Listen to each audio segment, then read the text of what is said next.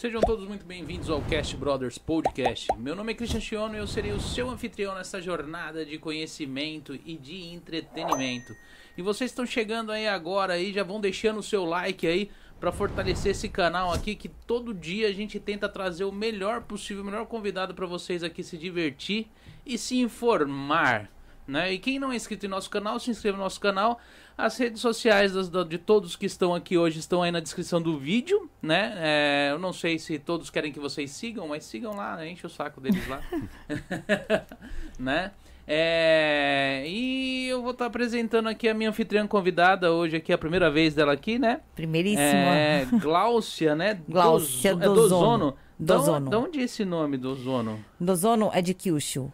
De Kyushu, é do Japão mesmo? Isso, é japonês. Isso, nome do meu marido, né? Ah. No caso, eu sou brasileira pura. Ah, Meu sobrenome é Pimenta. Mas quando Hum. casei, adquiri o Dozono. aí tirou pimenta. Não, só acrescentei. Aí Ah. o nome ficou super grande. Ficou Gláucia Úrsula Pimenta Dozono. Ô, louco. E ela é pimenta mesmo, mano? Ixi, Demais da conta. Devia isso ter porque ele é mineiro. pimenta? Devia. Perdeu, agora a vez, já era. né? E seja muito bem-vinda. Muito e obrigado obrigada. por vir, né? É, ela entende um pouco do assunto que a gente vai conversar aqui hoje, né? E hoje o nosso convidado principal aqui, né? O nosso ilustríssimo Marcelo Félix, né? Seja muito bem-vindo, Marcelo. Obrigado, obrigado pelo convite. Vai ser um prazer conversar com vocês. Igualmente. Nós E que an- agradecemos. Sim, e antes de eu começar aqui, como de praxe, eu vou apresentar os nossos patrocinadores, né? É, a Family Center, o pessoal já tem, já que acompanha e já conhece, eu sempre falo deles. Você que tem aí o sonho da casa própria, ainda não realizou, tem aquela vontade de comprar casa, tá aqui 10, 15, 20 anos, mesmo você que chegou agora, me viu, enxergou a possibilidade de viver aqui muito tempo aqui no Japão, né? Entre em contato com eles, eles vão atender vocês muito bem. Se você tá preocupado porque ainda não tem o visto permanente, pô, não dá pra fugir. Os caras também trabalham com isso, eles fazem visto permanente, eles chegam lá e levam você pra tirar o visto permanente, dão toda a assessoria, não só visto permanente, como visto de três anos e outro tipo de visto. Então vocês entrem em contato lá com eles. Na tela tem um QR Code do Family Center. É do website deles. Eles trabalham com outros serviços ali. Vocês podem estar entrando ali e vocês vão encontrar uma gama de assessoria ali que eles podem estar passando para vocês. Ok? Na descrição tem telefone, site e redes sociais ali da Family Center. E também a The Pizza, né? Que sempre aí traz, faz a alegria do pessoal do chat aí, do pessoal que tá aqui, trazendo sempre a pizza aí pro pessoal comer aí no meio da live aí, né? É, eles estão trabalhando das só das 6 da tarde até as 10 da noite por causa do estado de emergência, né? Então, o pessoal que quiser é, é comer no local só até as 8 horas da noite, quem quiser pegar pedir, fazer pedido e retirar no balcão até as 10 horas da noite durante a semana, sendo que sexta-feira, todas as sextas-feiras, é, e sábados e domingos ele entrega até as 10 horas da noite para Minokami Kani. Agora, sexta e quarta-feira, no dias do- nos dias do podcast, se você pedir aqui para Kakamigahara e Sakahogi, né, eu não acredito que não seja toda a Kami- Kakamigahara, aí ele entrega porque ele vem aqui trazer a pizza, então ele acaba passando aí entregando para vocês, né? É, e, aí- e o Salão Christian Cabeleireiros. Quem ainda não agendou o seu horário, vai lá, agenda o seu horário lá pra ficar com o cabelo arrumadinho aí, cortar o cabelo, pintar o cabelo. E antes, liga antes do fim de semana, porque normalmente final de semana sempre é ruim pra conseguir horário. Então dá uma ligadinha lá, marca o seu horário, porque o visual que você merece, com a qualidade que você procura, tá lá no Christian Cabeleireiros. 090 5195 4179. E bora começar o podcast aí, né? Esperar aqui o. Tá, tá, tá, tá.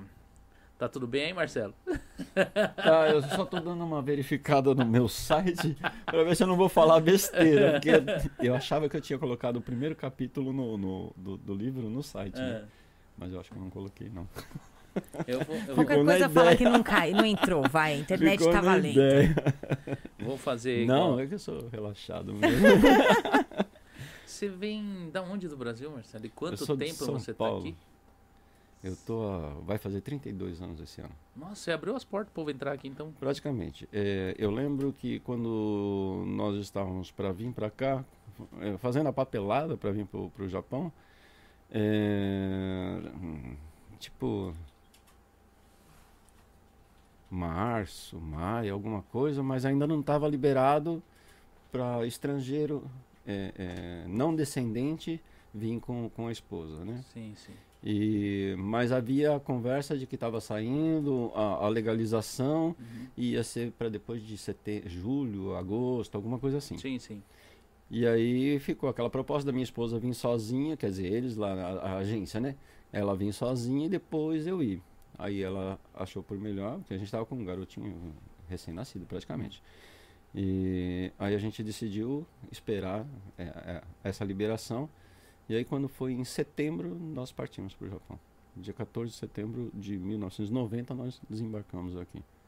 Ah, que bacana. né? E antes de eu continuar aqui, eu lembrei do negócio. Hoje, é, eles estão. ah, O, o Marcelo e a Glaucia aqui trouxeram alguns presentes aqui para ser é, dado pro pessoal que tá aí no chat. Né? O pessoal que participar do chat. Qual vai ser a palavrinha mágica aí que o pessoal tem que digitar aí, Márcia? Eu, hashtag o que? Hashtag eu quero participar, hashtag eu quero, hashtag. Ah, eu quero, né? Vamos lá. Cast Brothers? Marca pra... Eu quero ficar que é muito pidão, né? É.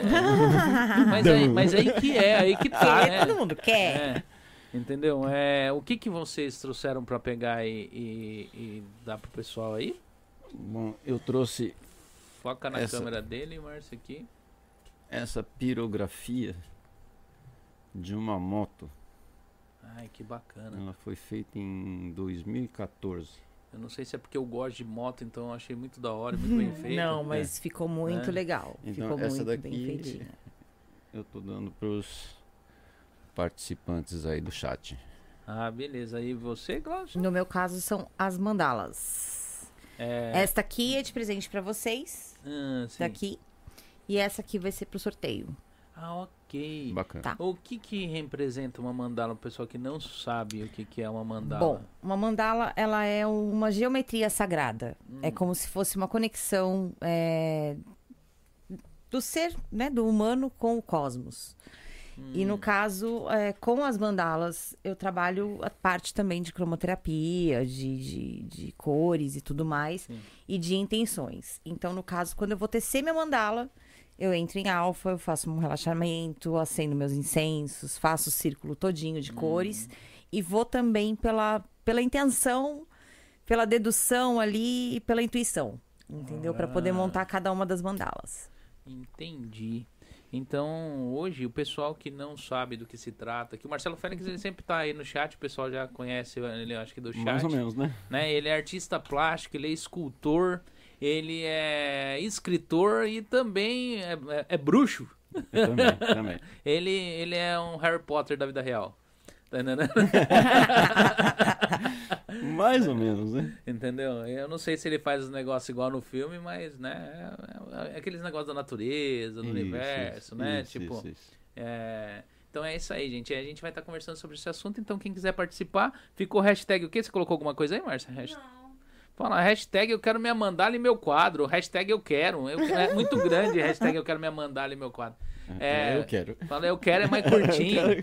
E a Márcia vai estar anotando aí, quem quiser, né, participar.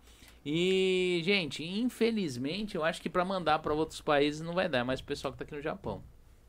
Tá, gente? É, quando é, apesar que eu não sei, dá até para mandar. Entendeu? Mas só que eu não sei quando vai chegar, porque as coisas no Brasil tá tá as fronteiras para Não, correio tá- tá tá, tá fechado. Tá demorando, Não só tá vai só pro navio levar, a é, cada e demora três meses. Então, assim, é, eu não, é meio complicado. Mas, assim, o pessoal que quiser participar aí, deixa aí, eu quero que vai, a gente vai estar enviando para vocês aí, né? Perfeito. Então, aí vou voltar lá no comecinho. Aí você veio pro Japão, mas você já, já era artista no Brasil ou não? Ah, eu pintura desde, desde garotinho, né? desenho. Aí tem, um, tem uma história, não sei se eu, eu já falei. É bom. Aqui, É, aqui eu não falei pra ninguém, Aqui né? não. Aqui vai ser a É que eu vez, falo né? sempre, né? Então pra mim, eu, tipo, eu já falei. É, eu lembro, eu ti- devia ter uns 4, 5 anos mais ou menos. Bom, você é de São Paulo também, São que eu sei. Uhum. É, tem a Galeria Prestes Maia, não sei se ainda existe, mas antigamente existia a Galeria Prestes Maia. E ela dava acesso à Praça das Bandeiras. E sempre que eu ia para casa da minha avó, a gente ia de ônibus, né? E passava por dentro da galeria. E eu vi os quadros pendurados lá em, em exposição. E eu lembro que eu falei, uma, pelo menos uma vez eu falei para minha mãe que um dia eu ia ver meus, eh, meus quadros pendurados na parede para que todos vissem meus quadros também. E eu nem pintava na época, eu fazia desenho, aquele desenho de palitinho mesmo, né? Eh, lembro perfeitamente que tinha uma lousa em casa e eu ficava desenhando e contando história, essas coisas de, de criança, né? Sim, sim. Mas o meu sonho não era aquele, né? De é, expor os meus quadros para que todos pudessem ver um dia. Hum, E, para dizer bem a verdade, eu vim realizar esse sonho aqui no Japão. sim. Porque aí no Brasil você vai fazendo uma coisa, outra, você chega na adolescência é rock and roll e, e mulherada é o que você quer saber da vida, né? Mais nada. Um pouco de religiosidade, eu não vou dizer não, porque mesmo é, na minha fase de adolescência, que é, um- é é quando todo mundo sai fora, não quer saber de mais nada, eu continuei é, é, indo aqui, indo ali, eu sempre gostei desse lado. Mas a, a pintura, assim, é, ficava aquela coisa, o último, as últimas páginas de caderno, sempre fazendo alguma coisa é, relacionada a desenho, né? E uma história bem legal, assim, que pra mim é legal, é que antigamente, né, vocês são novos ainda, vocês não sabem, mas antigamente tinha é, medalha de honra ao mérito. Eu me lembro disso daí, eu não sou tão novo, não. Você ganhou alguma medalha de honra ao mérito? No colégio? É. Já. Olha só, tá vendo? Minha irmã, ela estudava muito. Minha irmã era a- sempre a mais inteligente da, da, da sala, né? E, e ela vivia ganhando essas medalhas de honra ao mérito. E meu pai falava sempre que ela ganhava, tá vendo, sua irmã? Você tem que seguir os exemplos da sua irmã, não sei o quê. E eu nunca ganhei uma medalha dessa, por estudo. E aí, quando eu estava no colégio, foi feita uma gincana e me colocaram para desenhar, já que eu desenhava mesmo, né?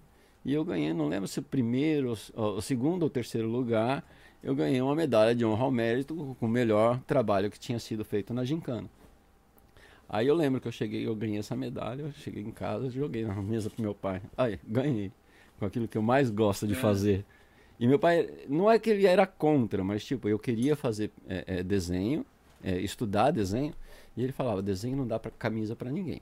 Não seria uma profissão rentável, sei- é, né? é. Hum. Desenho não dá camisa pra ninguém. É, Vai Desenho falar isso não. Marce- Mau- Maurício de Souza. Então, né? Pois é. Pior, mas não, mas é que Maurício de Walt Souza também, Disney. aquele ali, ele Não, foi falar, mas- abençoado. Vai falar Não. não, mas existem milhares de desenhistas que Sim. são bem É. sucedidos, né? É, Hoje é, em dia, é. mas não nessa época em que ele tá, tá falando, né? Porque, não, mas se você for ver, eu vou, eu vou falar de desenhistas que você. O pessoal fala que desenho, normalmente, não, o cara tem que ser o rei do desenho. Ô, você, você já assistiu alguns desenhos que, igual o Shin-Chan aqui no Japão? O sucesso que esse desenho faz? Já, Você já. viu que e desenho é mais feio simples pra caramba, que né? é? Não, não. Não é simples, é feio. É, feio. Entendeu? E o artista que faz, ele fez isso daí antes foi em mangá. Não, Uhum. foi, não foi feito uma animação. Antes foi um mangá. Mas é, em 2008, se eu não me engano, eu, eu tinha. é, é, vocês conhecem o Ombro Amigo em Nagoya? Sim. Já ouvi falar, eu não conheço. Mas Eu, eu falar. dei workshop no Ombro Amigo de pintura a óleo e depois de desenho. Eu tinha oficina de desenho. Nossa. E eu escrevi um livro, é, eu devia ter trazido. Foi o meu primeiro, o meu primeiro livro impresso, é, mas não era para ser vendido, era só para os participantes da, da oficina. Sim. E eu trago lá justamente isso, os primeiros desenhos do Maurício de Souza, da Mônica, como que era a característica dela, o Mickey, como que era o Mickey, os primeiros eh, traços do Mickey e a evolução desse desenho.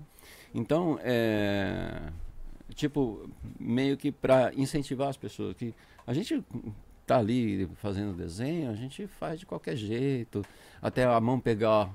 é, é, é, Pegar o a- jeito, é, né? pegar a forma como você Isso. vai trabalhar, até você se identificar com aquilo que você está fazendo. É, personagem é uma coisa muito difícil, que você vai ter que fazer ele direto. Eu não, não tenho, vou ser sincero, não tenho paciência Uhum. para fazer personagem. Eu até tenho um livro, dois livros que eu quero é, ilustrar. Já está escrito há anos, não soltei ainda porque eu quero a ilustração deles. Já tentei de tudo quanto é jeito fazer o personagem dele, mas não vai. no primeiro sai de um jeito, o segundo ele já é outro, e depois quando Você é no mais final- desenhista de desenhos livres. Ah, eu gosto da pintura que você Sim. solta e, e a imagem Uhum. vai saindo. Eu, eu costumo falar que eu engano, né? Porque você mostra pra pessoa. A Márcia também engana. As pessoas falam, nossa, é um tigre. Não, não é um tigre. É, são, são borrões de tinta e a gente faz as pessoas acreditar que está vendo aquilo. mas não é, não. É só borrão de tinta mesmo, né? E eu gosto da, da, da pintura por causa disso, né? Você vai soltando, buscando as mesclas de cores e vai... Você viaja ali e some, né? É gostoso. Já é diferente do desenho. O desenho você tem que ter a mão firme, a dedicação. Então, é- é cada um na sua área, eu, eu vejo assim, né? E o desenho é um pouco mais complicado, pelo menos pra mim. Pra eu desenhar é um pouco mais complicado porque na minha cabeça eu tenho aquele desenho caracterizado aqui, bonitinho, formado. Mas a mão e a coordenação motora pra conseguir passar pro papel daquela forma que eu estou imaginando, se não sai daquele jeito, já me. Aí eu falo, pô, não é o que eu queria, já dá aquela É, frustração. eu entendo, falo, eu deixa entendo. quieto, entendeu? Vamos desenhar outra coisa, então eu vou fazer mandala que é só ficar enrolando. É, é, é uma coisa, é uma questão assim que às vezes me, me, me perguntam, ah, por que você não faz é, desenho terapia, né? É, porque as pessoas falam que pintura é terapia e tal, até é, Carl Jung, eu não sei é, pronunciar o nome dele, mas é o, o, o tio da psicanálise, né? Porque o primeiro é o Freud, né? É, o, É, é o concorrente. É, é o concorrente. É o Jung, é o con- Jung que chama. Isso. E ele usava as mandalas como é, terapia, né? Sim, Ele, ele começou estudava. a usar a- as mandalas para esse, esse, essa finalidade. Então ele analisava a pessoa de acordo com o desenho. Eu, particularmente, se eu não estiver bem, eu não desenho. Não sai nada. E mesmo que saia, eu olho para ele e não vou gostar, eu jogo fora. Sin- Sinceramente. Só a mesma não- coisa com não- as mandalas. Eu não faço mandala se eu não estou bem. Ah, não dá, né? Não Mandala encosta. não. Mandala é, é, É, uma um círculo energia, mágico, é uma né? um energia círculo que mágico, você está colocando ali, né? Então, para você colocar, se você não tá bem, eu não produzo de forma alguma. É. É, é complicado, é complicado. Eu, eu mandala eu fiz durante um ano, né?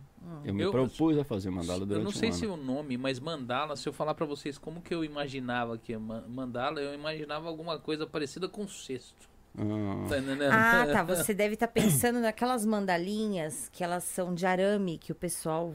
Eu acho que Ela é talvez, uma né? mandala móvel. É. Tem uma Ah, mandala tem, móvel no Brasil, acho que você já deve ter visto, sim, né? sim, sim, sim. Isso, esse tipo de mandala também tem. E eu também não imaginava mandala Assim. feita de tecido. É, normalmente é de metal. Essa é de lã. Ah, Essa aqui é lã, mas também tem as de madeira, tem vários, várias formas de você produzir uma mandala, um círculo mágico, ou até mesmo um quadrado com outras formas geométricas, tanto faz.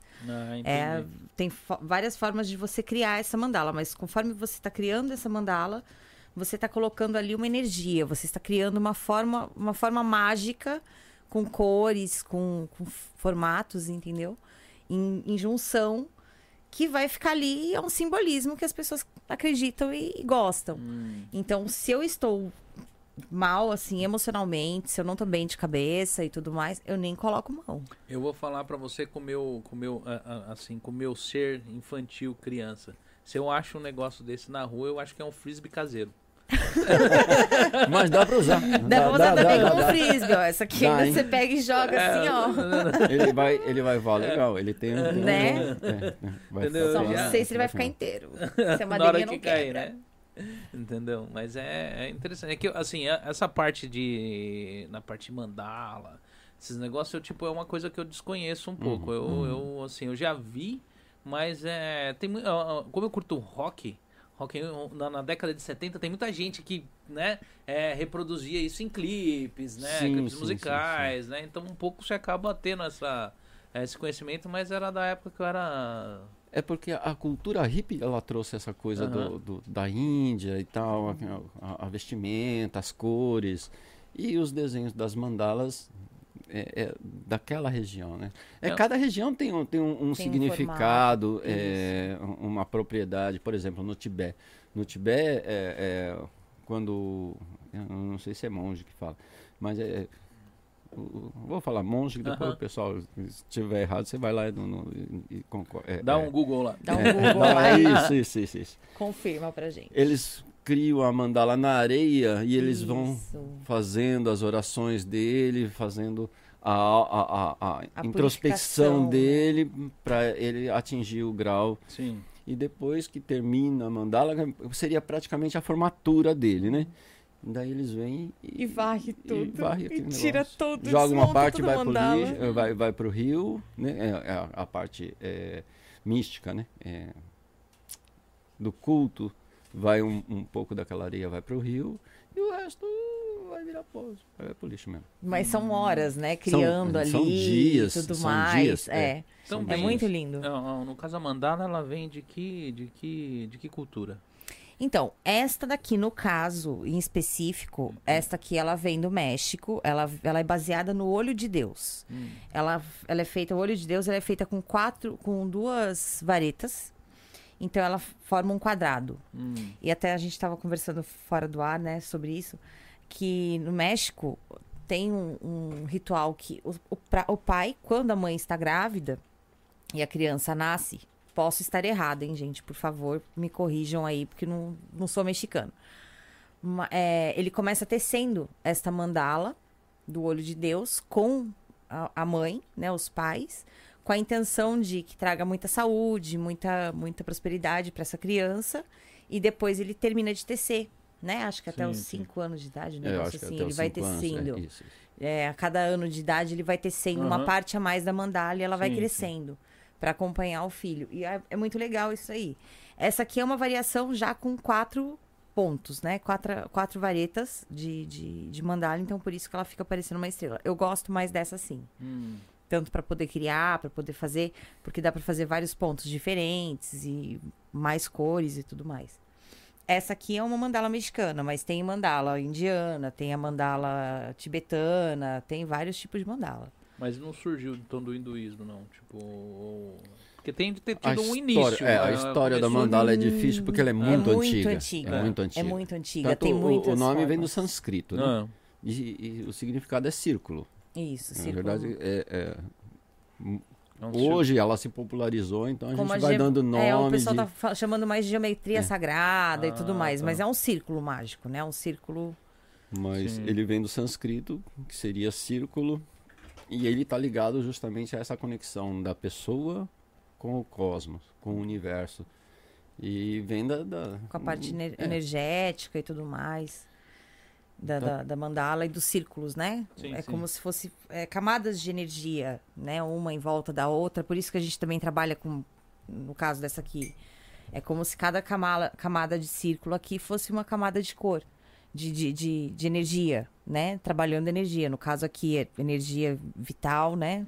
Aqui, no caso, energia. O pessoal fala que amarelo é ouro, é, é riqueza, verde, saúde, azul, harmonia, lilás, transmutação, cor-de-rosa, amor, vermelho, paixão. Mas tem várias, vários significados dentro da cromoterapia, a parte é, de cores, né?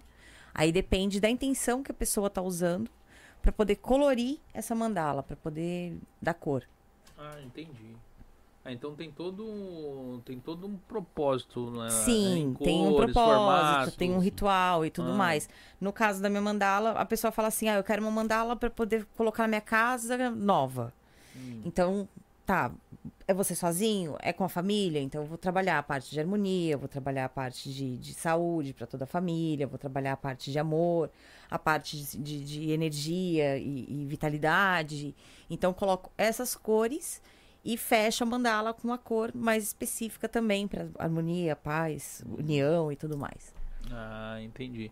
E esse trabalho, no caso, quando você faz, você vende ou você entrega para as pessoas? É um negócio que tem de ser um presente? É um negócio que tem de Então, ser eu é, faço. vendido? Tem de ser... Eu faço, eu até fiz, a eh, fiz uma, uma, uma exposição no Frévia, da Liticane, antes da pandemia. E depois parei. Aí agora faço em casa quando as pessoas me pedem. Na, essa grande maioria que eu trouxe de- mandala para poder mostrar para vocês, eu estou fazendo para mandar para minha terapeuta no Brasil, porque ela recebe as, as consultas em objeto. Ah. Então, cada é objeto interior, tem. Que recebe em Em galinha. galinha. É, é, tipo isso. Tipo isso. Ela Leva falou, uma dúzia de ovo, a pessoa. ela falou: você pode pagar em pedra, você pode pagar em objetos, você Ah, pode mas eu pagar também no lá no salão, se o pessoal quiser pagar em pedra preciosa, tipo diamante. Né? Então. E aí eu peguei e comecei a fazer algumas mandalas pra mandar pra ela, né? Deixei lá guardadinho, porque as minhas de casa mesmo eu acabei dando de presente. Dei pra minha filha, dei pro namorado da minha filha, dei pra minha vizinha e assim eu vou presenteando. Mas quem faz pedido também, que tá querendo alguma mandala de algum tamanho, alguma forma específica, cor específica, eu também faço Ah, entendi. através de pedidos. E. Eu, quando eu fiz, eu fiz cobrando mesmo É. o, o trabalho, né? Mas Ah, foi entendi. justamente, eu tinha um período de um ano. Um- eu só podia trabalhar durante um ano. É aquela coisa que vem do além, então, é, tá aquilo. E mas todas as mandalas foram cobradas. né? Ela tem um valor, é preciso, porque eu precisava me valorizar e dentro desse dessa minha valorização, eu também tinha que colocar toda a minha energia ali. E era um processo, eu não sei quanto tempo você leva para fazer uma mandala dessas, mas eu levava cerca de seis horas para fazer uma, completar uma mandala. É justamente quando, da mesma forma que ela falou, eu tenho que me Mas- preparar psicologicamente, espiritualmente. Demora por causa do artesanato, no caso, porque é um trabalho artesanal manual. Ou demorava porque tem todo. por causa do ritual pra estar fazendo. No meu caso, era bem, era intuitivo, não era é, é, Ah. artesanal como ela, é- era no desenho, né? Eu não, não acho que não tenho nenhum, é, não vai, não vai dar para ver aqui. Até Não, porque eu não, não vou mostrar as fotos não, porque Uhum. todas as mandalas são pessoais, né? Sim. É, tanto que nem Facebook, eu não, eu não postava cada, cada imagem que eu criava, eu passava para a pessoa, tirava a fotografia para mim ter o meu registro, né? Mas é, publicar em, em- em rede social eu não publicava nenhuma delas porque são mandalas pessoais.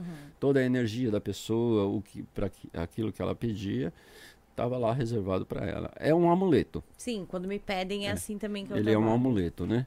Então, é, para proteger a casa, é para trazer saúde, é, para trazer prosperidade. Então, era dentro desse, desse sentido. E aí, só que eu, eu trabalhava de de uma forma diferente. Eu é, pegava os dados da, da, da pessoa, colocava as cartas do tarô, as runas, fazia a ligação dos dois pontos e através da intuição eu criava a mandala para aquela pessoa, para aquilo que ela estava precisando.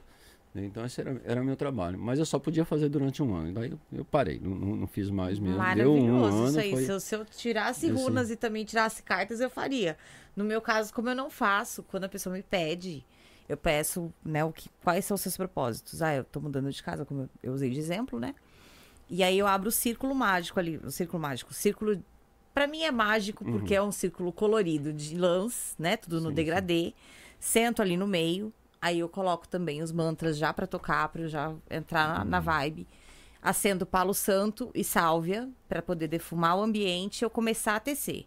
Depois que eu terminei de tecer, eu também defumo a mandala e quando a pessoa leva a mandala pra casa, eu também já mando um saquinho com sálvia e palo santo pra pessoa defumar a casa e receber a mandala com uma nova energia. Nossa, o seu processo é mais complicado. É um pouquinho. Não, Nossa, eu- quando eu... eu- falo em defumar, eu lembro de bacon. Meu Deus. Fica mais ou menos, só não dá pra Vo- comer. Você acha que não, não, não jantou, né? Está esperando a pizza chegar, eu acho. eu, assim, falou em defumar, eu já.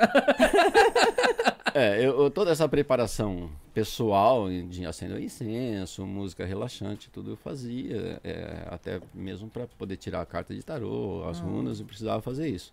Mas uma coisa que eu deixava bem claro para as pessoas é, é, que recebiam a mandala, na verdade não recebiam, antes de receber, quando fazia o pedido, estava interessada. Ah, A primeira coisa que eu, que eu falava é que você está comprando um quadro.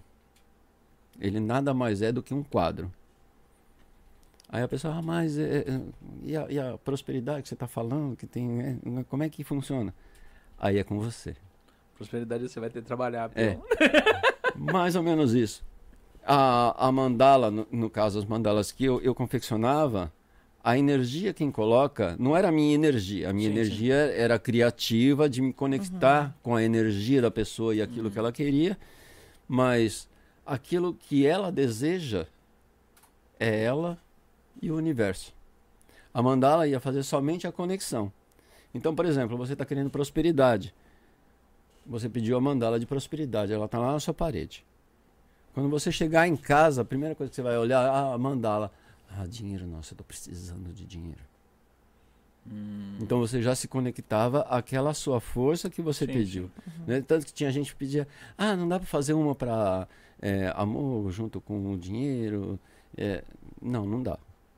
Cada mandala tem um propósito específico. Então, se é para dinheiro, a gente vai fazer uma para dinheiro. Então, cada vez que você olhar para aquela mandala, você vai pensar: ah, eu estou precisando de dinheiro. Ah, eu vou conseguir dinheiro. O universo vai me trazer dinheiro. Então, ela se conectou ao universo. A mandala só está ali como um lembrete. É igual fazer quando criança, amarrar a linha para você não esquecer. o que Ali você você que fazer. fortalecendo o propósito esse- da sua intenção Nunca- perante a Nunca mandala. funcionou comigo esse negócio de amarrar a linha. porque eu Ah, pra sabia mim também não. Esquecia, né? Eu, Eu, quando eu ia ver, não tinha uma linha. Né? mas eu mesmo amarrando, às vezes eu olhava e falava, O que que é isso? Isso daqui tirava da mão. Até hoje eu sou assim. Às vezes eu coloco as coisas, um negócio em cima do outro pra mim não esquecer. Eu chego, tiro o negócio de cima e levo o outro de baixo. Nem presta atenção que eu coloquei ele pra não esquecer. Mas eu vou fazer uma pergunta pra você. A parte da mandala, ela entraria, com- no- no- tipo assim, porque você tem o conhecimento de como faz, né? Uhum. É, e você mexe com metal. Daria pra ser exposto como obra de arte também ou não? Dá, dá para ser, É. dá para ser exposto. Hum, não tem. é. Embora eu, particularmente, não expus nenhuma das mandalas assim, eu fiz algumas em casa e tal, mas não expus nenhuma assim porque, tipo, sai bastante fora do, da minha arte, digamos assim. Embora eu faça de tudo, assim, eh, já expus muita coisa diferente, mas, tipo, não me atrai. É, expor a mandala, falar assim, ah, foi um trabalho que eu fiz e tal. Eu não, até hoje não, não me chamou a atenção de, Você de mexe fazer com isso. arte em vidro também? Também, também. Né, eu, eu vi, eu acho que um vídeo você fazendo. Sim, sim. É mesmo sistema da pirografia, só que ao invés do, do- de usar o, o pirógrafo, usam um router. Eu Hum. tenho um outro nome, talvez aquela, aquela Sim, maquininha. sim, sim. E você vai é, é, cavando no vidro. Ela é bem legal, só que bastante perigoso. que um- uma falhazinha, o vidro já estoura na sua mão e aí Ah, você é? já E tem já que começar todo o tudo de novo. né? E aí foi tudo autodidata? Você foi, tipo, aprendendo ou você chegou a fazer algum tipo de curso de alguma Basicamente. coisa? Ah, eu fiz o curso de. Não, não dou- não dá para dizer curso. Eu me matriculei com um professor de, de pintura a óleo lá em Hamamatsu. E eu fiz alguns meses com ele ah, no ateliê dele o- o- os trabalhos lá. Mas foi até interessante, porque tipo, eu já pintava, pintava com a- o acrílico, né? Uhum. E o acrílico e o pastel. E eu queria muito pintar a óleo, porque o óleo ele é quase que eterno, né? Se você usar bem o material, você consegue é, ter um quadro por muitos e muitos anos.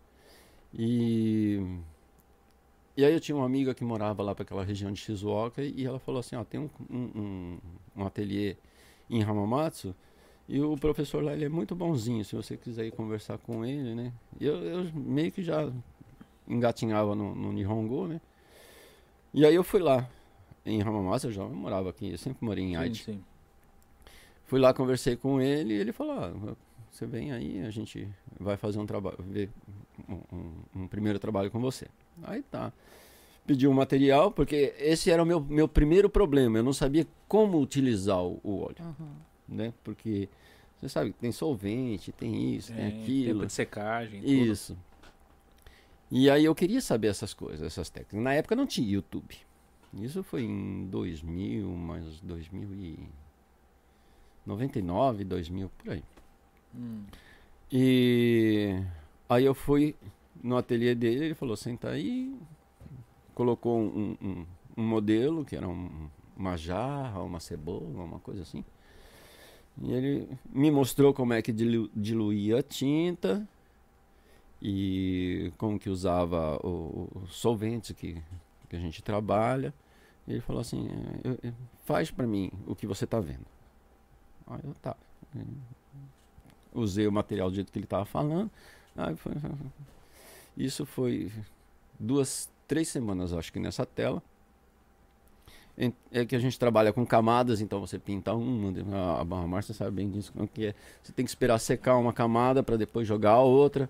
Então demorou umas três semanas de aula, final de semana indo para Raul Matos. E aí ele me deu uma segunda tela, um segundo molde para desenhar. E aí no terceiro ele me deu um espelho e ele falou assim, agora pinta você. Aí eu falei, porra, que sacanagem, né? E aí eu pintei ele, acho que eu demorei acho que umas quatro semanas para fazer essa, essa, sim. essa pintura. Aí ele, nossa, eu gosto muito do jeito que você pinta. Tem profundidade, seu olho, não sei o que. Eu falei, pô, esse cara tá de sacanagem comigo, tô vindo aqui É. acho, pra aprender, porque É. realmente ele não falava, ele não dava dica. Sim. Às vezes ele falava assim, ah, se você jogar uma, uma sombra aqui, acho que Ah, mas fica que melhor e é tal. Tipo, o cara chega pra dar aula, se vira aí nos 30. Não, foi bem assim, eu ele, ele observava, ele ficava atrás, ele observava, mas ele foi o que ele me falou, né? É, na verdade, você não precisa de, de curso de É, pintura. então, Nesse, é isso quando, que eu ia comentar. quando ele, é, eu fiz esse autorretrato, ele falou, você não precisava do curso de pintura. Né? Mas eu precisava saber até onde que você, Não, onde eu, você eu ia. precisava do seu dinheiro, ideia. então. É, mais ou, menos, mais ou menos isso, né? E eu, na verdade, eu queria continuar. Ah. Porque na época eu morava em Caçugai, na cidade de Caçugai. E o espaço era muito pequeno. É, era- a gente morava num apartamento, né? Então eu tinha que montar o cavalete na sala, começar a pintar. Na hora de parar, você guarda tudo para depois tirar tudo de novo. Então, lá no ateliê dele, eu tinha o espaço. A minha tela ficava lá, secando. Eu chegava lá, a tela estava lá, bonitinha. Então eu estava adorando aquilo. Estava adorando, realmente, é, é, ter um espaço cheio de, de tinta, é, bagunça para todo lado. E uma coisa que só quem pinta sabe, é quem pinta, tipo eu, que gosta do, do, do cheiro do, da Aham. tinta, do cheiro do verniz, do cheiro do solvente. Tem gente que se E incomoda. não se incomoda, Hoje em né? dia E nem a tenho aqueles- bagunça. é, Sim, sim. aqueles produtos que são inodoros e tal, É. que diz que faz mal para a saúde. Hum. né? Então hoje você sai na rua, vai fazer mal para a saúde porque tem o- a poluição dos carros. e- Então não estou nem um pouco preocupado. E, e eu adorava aquilo, adorava aquilo. Só que minha esposa ela ficou doente e ia precisar ser, é, é, fazer uma cirurgia. E aí a gente, eu parei de, de fazer o curso. Parei de ir usar o ateliê dele. Mas eu, eu Ah, adorava, entendi. adorava. Até não faz muito tempo atrás, porque agora eu tô com um projeto de pintar os faróis no- do, do- do- da costa do Japão, né? Então já comecei. Ah, os- ah, fazer a pintura dos faróis, né? Isso. Eu imaginei você pegando os faróis de trânsito ali, pintando os postes dos negócios. Nossa. Foi na hora que veio na minha cabeça. Eu falei, Ah, mas, sim, pô, será sim, que ele sim. conseguiu autorização da prefeitura pra isso?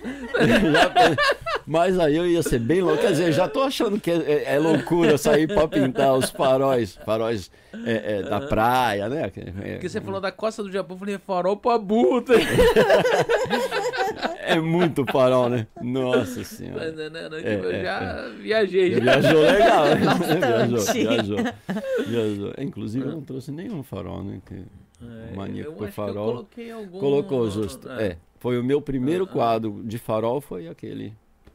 É Ah. o farol de Noma em Yutsumi. E o legal, é, o, Tita, e o legal né? é o passeio também, né? Você ir lá pintar, você vai pessoalmente ali ou você pega foto? Pessoalmente. Porque o pessoalmente. bacana é você pegar ali, porque eu acho que a inspiração na hora Isso, isso. é, vai de acordo com o que você tá sentindo naquele momento ali. Tipo, agora você pega uma foto, acho que não tem a emoção, você não, consegue Não, colocar nada a emoção ver. naquilo ali, né? Nada a ver. É diferente, é diferente. Entendeu? É Uma diferente. questão. Esse quadro que eu trouxe pra, Ah. pra Márcia, esse Ah, também mostra foi. aqui. Ele. Deixa eu pegar aqui, porque. é, esse quadro aqui ele trouxe pra, pra Márcia aqui. Tá mostrando aqui, Márcia? Tá. Trouxe pra Márcia de presente aqui, né? É, ele também presenteou aqui com um livro, né? Que daqui a pouco a gente vai falar sobre é, a partir dos livros dele, né? Que ele é escritor. E muito obrigado pelos presentes. A Márcia ainda pegou e na hora que eu peguei o quadro, ela falou: Não, não vai dar o meu quadro, não. Eu falei: Não, não Nem vou, o quadro e nem o livro, é, que e os eu dois são ganhei dela. também ali, me pega aquele ali pra mim, ele sabe que eu gosto de moto, e eu também curto moto custom, né? Aí ele pegou e fez esse daqui. Não sei se ele fez agora ou se ele já tinha. Não, esse já tinha, eu já É, tinha Tá esse vendo? trabalho. Então não foi exclusivo pra mim. Não, ele- não foi. E Ele tem mais pegou- o meu é. também. Ah, eu já vou mostrar. Aí ele pegou e deu pra mim. Fiquei muito triste que não foi feito especialmente pra mim. Ele catou lá e Tá bom, vai, não chora, eu vou fazer um Eu- exclusivo pra você. Eu vou fazer um exclusivo pra você. brincadeira. Obrigado pelo presente. Vou fazer no vidro. E, e a, a Glaucia que também ganhou esse daqui também, né? Muito É. lindo esse Cristo. Ficou muito legal. É uma troca de. Muito Foi uma, uma, uma troca aqui de. Eu não dei nada pra ele, só Água. dei água. Né? Mas assim. Não pode dizer que não deu nada, né? Tá dando a oportunidade de fazer toda a É. propaganda e contar uma linda história como Pois a é, dele. e, e falando nisso, gente, o pessoal que tá entrando aí, não tá sabendo, tem aí no chat aí, eu quero. Esse eu quero é porque o pessoal que quiser participar, hoje a gente vai estar vai tá dando de presente aqui um- um- uma mandala que a Glaucia trouxe, né? E um quadro também feito. É, é, eu só entendi piro, piro. É porque eu sou piromaníaco, então eu só entendi a parte do, da, da ferramenta de queimar as coisas. Pirografado. É, pirografado. Eu já tocava fogo. Mas é esse daqui, né? E a, e a mandala. Né? É, vou deixar aqui assim, porque daqui a pouco eu mostro de novo. Então, o pessoal quiser participar aí, coloca aí eu quero. A Márcia vai estar anotando ali. E no finalzinho do programa, a gente, ou aleatoriamente, é, espero que você esteja no chat, senão você vai ficar sem. Entendeu? Na hora que ela pegar e sortear, aí a gente pega e vai estar enviando para vocês aí. Ok? É, continuando, né? É, eu vou indo, eu vou indo pros, pros tópicos, porque você sabe que o tempo passa rapidão, né? Ah, é muito rápido. Que nem muito já rápido. tem 45 minutos que a gente Ô, começou. louco. tá entendendo? E passa rápido. Passa É, você. E a parte de escultura surgiu quando? Não sei dizer. Na verdade, eu não sei dizer. Já de moleque também eu gostava de madeira, de, de montar as coisas. E eu lembro que a, a- a primeira peça que eu fiz de escultura, eh, eu estava fazendo um estágio numa fábrica e, e eu tinha um tempo livre muito grande até o- o- os moldes ficarem eh, resfriarem porque trabalhava com molde quente Sim, sim. até eles resfriarem demorava muito tempo e eu ficava ocioso Não- eu não podia fazer mais nada Aham. na empresa a não ser eh, mexer nos moldes eu fui contratado para fazer esse estágio só para fazer isso Aham. e e aí tinha uns cabos de vassoura para jogar fora lá eu cortei aqu- aqueles cabos de vassoura e fiz um jogo de xadrez para mim Hum, tudo entalhado na madeira no Foi a- caso, as peças, não as o peças tabuleiro. é as peças do, do xadrez eu fiz Eu tentei fazer de mármore, cara, mas só consegui fazer um cavalo. é ah, pelo menos já conseguiu fazer Já conseguiu cavalo, fazer né? alguma É, coisa. é. E eu lembro assim que a primeira coisa é, é, que eu fiz totalmente é, é, do começo ao fim foi isso que ficou registrado na minha, na minha cabeça. Mas eu sempre gostei de mexer com barro, coisa de criança, né? Ah, E, e gostava de fazer essas eu coisas. gostava de mexer com fogo. É. Botava fogo em tudo. Eu fiquei sabendo. Você, você vai falar umas coisas que eu vou te falar. Inclusive tem uma história de uma bomba que você. É, cara, esse negócio é meio. Um dia, ainda bem que eu era criança, dá pra me incriminar hoje. Eu, eu lembrei de um, um- O meu primo ele fez, né? É, Ah. Meu primo era da Polícia Militar e, e os caras tudo meio doido, né? E tinham um. Você é de São Paulo, você sabe a, a estação da Penha. Sim, sim. É, antigamente, Eu moro no Patri- no Patriarca. é, antigamente tinha o pátio da estação. Sim. Meu tio e padrinho, ele morava no pátio da estação porque ele era aposentado da rede ferroviária. Aham. E a gente morava, ele, ele morava ali, eu- minha infância foi toda ali. E aí tinha umas fábricas ali que iam derrubar por causa da chegada do metrô. Meu primo inventou de fazer uma bomba, ele fez uma bomba e colocou lá no, no muro. Nossa, detonou, fiz Eu- um baita de um buraco naquele Eu muro. aprendi a fazer bomba com um cara que era da aeronáutica, cara. Imagina o juízo do cara. Meu primo, ele era da aeronáutica ele ensinou a gente a fazer uma dinamite, cara. É, foi bem uma E eu tinha, acho que uns é. 11, 12 anos. Que Ah, eu também, maravilha. eu também tava por aí. Não, tinha mais já. É. Já tinha uns 14. É. Nossa, a gente se divertiu. E o barulho, porque as fábricas estavam é, é, totalmente vazias, né?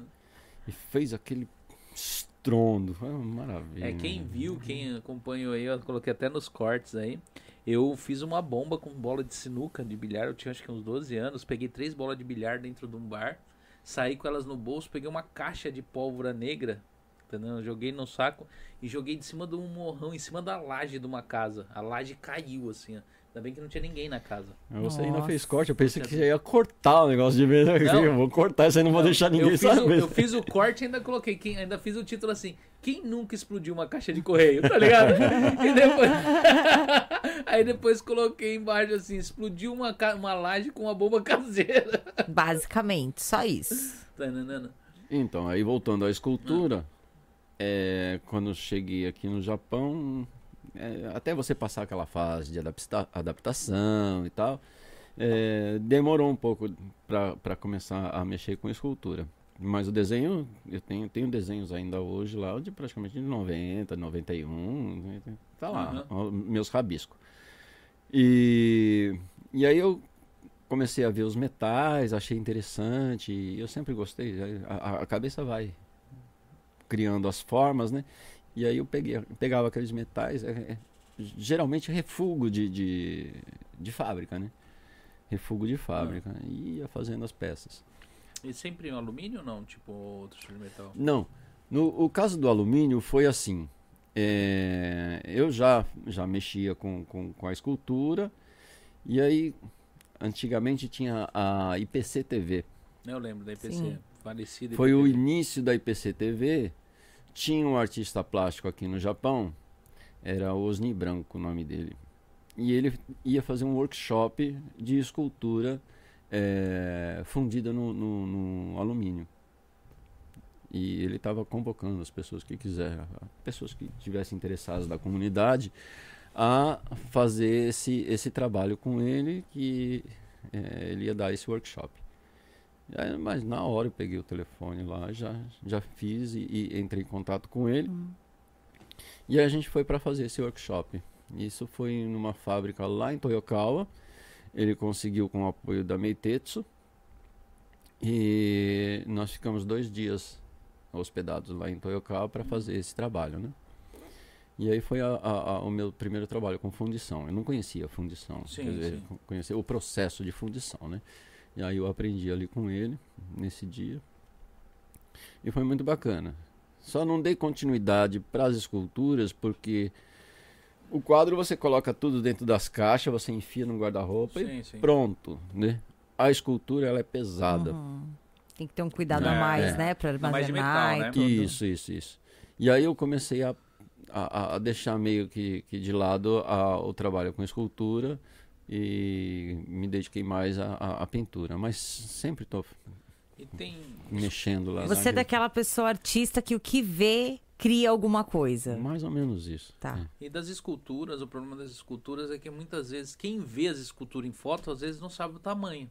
Porque tem escultura que às vezes Justo. você acha que é pequenininho, você vai ver, é um monstro. tá Justo, grande? justo. Porque É. tem muita coisa em metal que não tem como você fazer Ou num pesado, tamanho né? pequeno. É, né? ou pesada. Eu mandei, depois que já estava no meio já, eu mandei é, é, fundir. E foi a até o próprio Osni que, que fundiu para mim lá no Brasil. E aí, como não sabia como é que ia ficar, eu mandei, ah, faz duas para mim. Aquele negócio é pesado. Mas é pesado. E, e- e o custo para trazer de lá do Brasil para cá? Ficou uma Nossa. fortuna essa, essa escultura, né? Mas tá, Você já, foi expôs, jeito que eu queria. você já expôs seu trabalho em alguma coisa aqui no Japão, japonês, para japonês ou não? Já, Só- já, só- já, já, já. É, quando eu morava em Kasugai, todo ano eu, eu fazia exposição em, em- Tinha uma galeria no prédio do... é, ele era da prefeitura, é, em frente à estação de Katigawa, lá em Kasugai. E lá o público é japonês. Tudo japonês? Tudo japonês. Aí, Hum. é, é, em Hamamatsu, em Hamamatsu a gente tinha exposições. Eu não sei se ainda existe essa exposição, mas ab- abria todo ano é, exposição de estrangeiros, mas o público o visitante é Sim, japonês. sim. E já faz cerca de 20 anos já que eu participo da, da exposição. Não, não chega a 20 ain- ainda. Eu acho que já está chegando por aí. É, e no Kokusai Center de Nagoya. Ah, São estrangeiros também da região de Tokai. E, e a gente faz exposição. Mas o público, a, a grande maioria é japonês. O Japão você enxerga que há possibilidades do artista viver de arte aqui ou não? É muito difícil. Não é fácil. Não é fácil, não. Não é fácil. Você tem que é, é, tá fazendo exposição, a propaganda dentro da comunidade japonesa mesmo, jornal. é, tem que mostrar o trabalho. Eles, eles têm que conhecer você.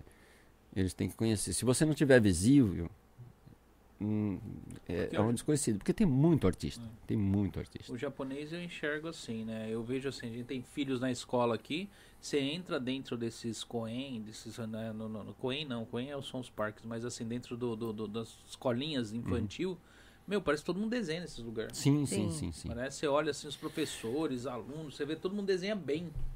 Mas sabe que a minha motivação para expor, a, a primeira vez que eu expus foi em 1995. Naquela época ainda não tinha televisão né, é, é, brasileira.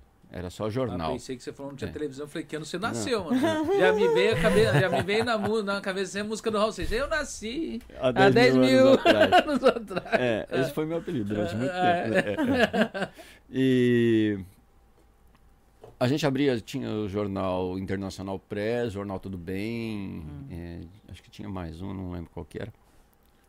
E se abria aquilo lá, ou era é, é, coisa negativa do, do brasileiro tinha sido preso por fez alguma coisa, ou era futebol.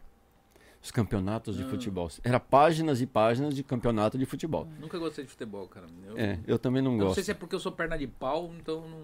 Mas já estava criando, é, já naquela época, aquela visão de que o brasileiro veio para cá para cometer crime. Né? E, e eu ficava chateado com aquilo. Aí teve um, um, um, um incidente, um cara roubou não sei o que, aí ele acabou é, pegando a arma do policial Sim. e ele fugiu e ficou aquilo, mostrava na televisão direto. Hum. E aí aquela pergunta besta na fábrica, né? Você conhece ele? Nossa, todo mundo. Eu, eu acho assim impressionante. ser É. Se- brasileiro. Se, você parar do seu lado, um filipino, e você falar oi pra ele, o seu chefe fala assim: ah, é brasileiro? É, tipo assim, você falou em inglês, cara. E o cara já acha que só porque você conversou É. ali, você conhece. Você, você É, conhece? já- É, é, é. Você é, já é da mesma raça. Então, e isso acabou me, me- criando dentro de mim a- aquela coisa que eu preciso mostrar para eles de que o brasileiro não é só Não. é, a criminalidade, não é só carnaval, porque também É. primeiro contato, ah, Bradiro, Carnibaro, é, fute, é, Peré, eu falo, pô, que saco, né? eu Só. não gosto de futebol, Só, mais carnaval, nada. eu gosto do carna no car- carnaval da escola de samba Nenê da Vila Matilde. Ah, É o que eu gosto. perto, não gosto, não. O É. carnaval pra mim era a pior época do ano. É, não porque eu, assim, eu não sou, não gosto de samba mesmo, então assim, mas assim, tem quem gosta, é, eu respeito, porque nem eu gosto de rock, o povo tem gente que respeita, mas meu, é, eu era moleque, eu, eu assistia TV, cara, e na TV só passa nada. carnaval na época de carnaval. Só. Pô, nem pros caras pegar assim, é, passar no, de madrugada, passa no. Ah, mas assim, é o você quer inteiro, é o né? dia É o dia inteiro, inteiro. você não consegue assistir nada. Hoje já não, a gente não passa mais por isso, porque hoje tem internet, YouTube, hoje você tá não o tá nem pra televisão. né? Tá mais isso. Mas na tranquilo, época né? que eu era moleque, nossa, eu Ah, eu odiava ta- o eu- carnaval por causa disso. É. Porque não passava nada na televisão, não ser carnaval. Eu também sou do rock, né? Eu, eu Aham, gosto muito de rock, tanto que você acertou na, aham. direitinho, as duas, as, as duas trilhas Ah, demais. Inclusive a do, do Instagram, é, que é do, do Pink Floyd. é, Wish You're Here. Nossa, cara, aquela música tenho uma história, depois eu conto. É que eu toco E- ela, eu gosto dela. E, eu, que- que E a a gente tava falando, ah, do Dog, carnaval, né? né? Do carnaval. E o, o que me. Não que eu seja fanático por carnaval, Ah. mas eu nasci na Vila Matilde Sim. e desde muito, desde que eu me conheço por gente, ah, antigamente a escola desfilava na vila. Então, pra mim, aquela coisa de, de ir com meu pai, tá, sentar em cima do ombro dele e ver a, a nenê da Vila Matilde passar, é, é história, né? É igual, eu acho que eu sou mais nenê da Vila Matilde do que São Paulino, porque eu sou São Paulino, viu? Você sabe o que, que eu lembro da Vila Matilde? É. Do Racha. Da Racha. rua do Racha, lá na Vila Matilde. Ah, não, eu tenho. é, A minha infância foi toda ali. E depois a juventude na Toco, é, meus primos Ó, moravam lá. Toco, Não, pra mim a Vila Matilde é tudo. Eu, eu- meus pais mudaram para São Miguel Paulista. é, a gente, eu tinha uns 10 anos de idade, mais ou menos. Antes a gente tinha morado em, ainda em outros bairros depois que saiu da Vila Matilde. Mas você ia pra Toco? Todo final de semana. É. Todo final de semana. Eu cheguei algumas vezes, mas não era minha praia. Era É. dance, não- na época era na época do Poperô. Todo de nossa, isso faz É, tempo. você é roqueiro, mas é, a, a, a, na touca era cheio de mulher, então você deixa o som de lado. vai. Mas na época que eu ia, era o rock brasileiro, né? Que tava em alta. Hum. Então é, eu fui ver na, na, na Toco, eu fui ver é, Lobão e os Ronaldos, para ver a, Nossa. como é a antiguidade, né? Lobão e os Ronaldos, é, Titãs, é, Camisa de Vênus, depois esse grupo todo se, se reuniu no Corinthians, foi Sim. aniversário da Toco, teve o Lulu Santos, nossa, foi, era muito bacana, era muito bacana. A época do rock é, nacional, tá, tava, a, a, Sim, a sim. Toco trazia em peso o pessoal. E aí eu, eu, eu curtia, eu curtia bastante mesmo. Assim, que você ia atrás da mulherada né? Porque tem jeito, né? Ah, A Toco acho que não existe, mas existe. Não, não existe. Ela derrubaram ela não faz muito tempo. A Overnight também acabou, né? A overnight eu não sei dizer. Porque Ali eu já não sei. eu Como lembro- das três baladas que eu lembro desses negócios era Toco, Overnight e Corintinha. Corinthians, O não, não Corintinha era lá perto da. Acho que era na Vila. Era, era lá em São Miguel. Era mais ou menos. Não lembro exatamente. É, não, não Posso estar conheço. falando besteira, mas é. Era mais ou menos. Pra isso. mim era Toco, aí tinha a Fofinho e a Led Sly. Eu nessa época eu ia Nunca muito fui. no casebre. É. Tá entendendo? Nessas duas eu nunca fui lá dentro, mas eu fugia de casa É.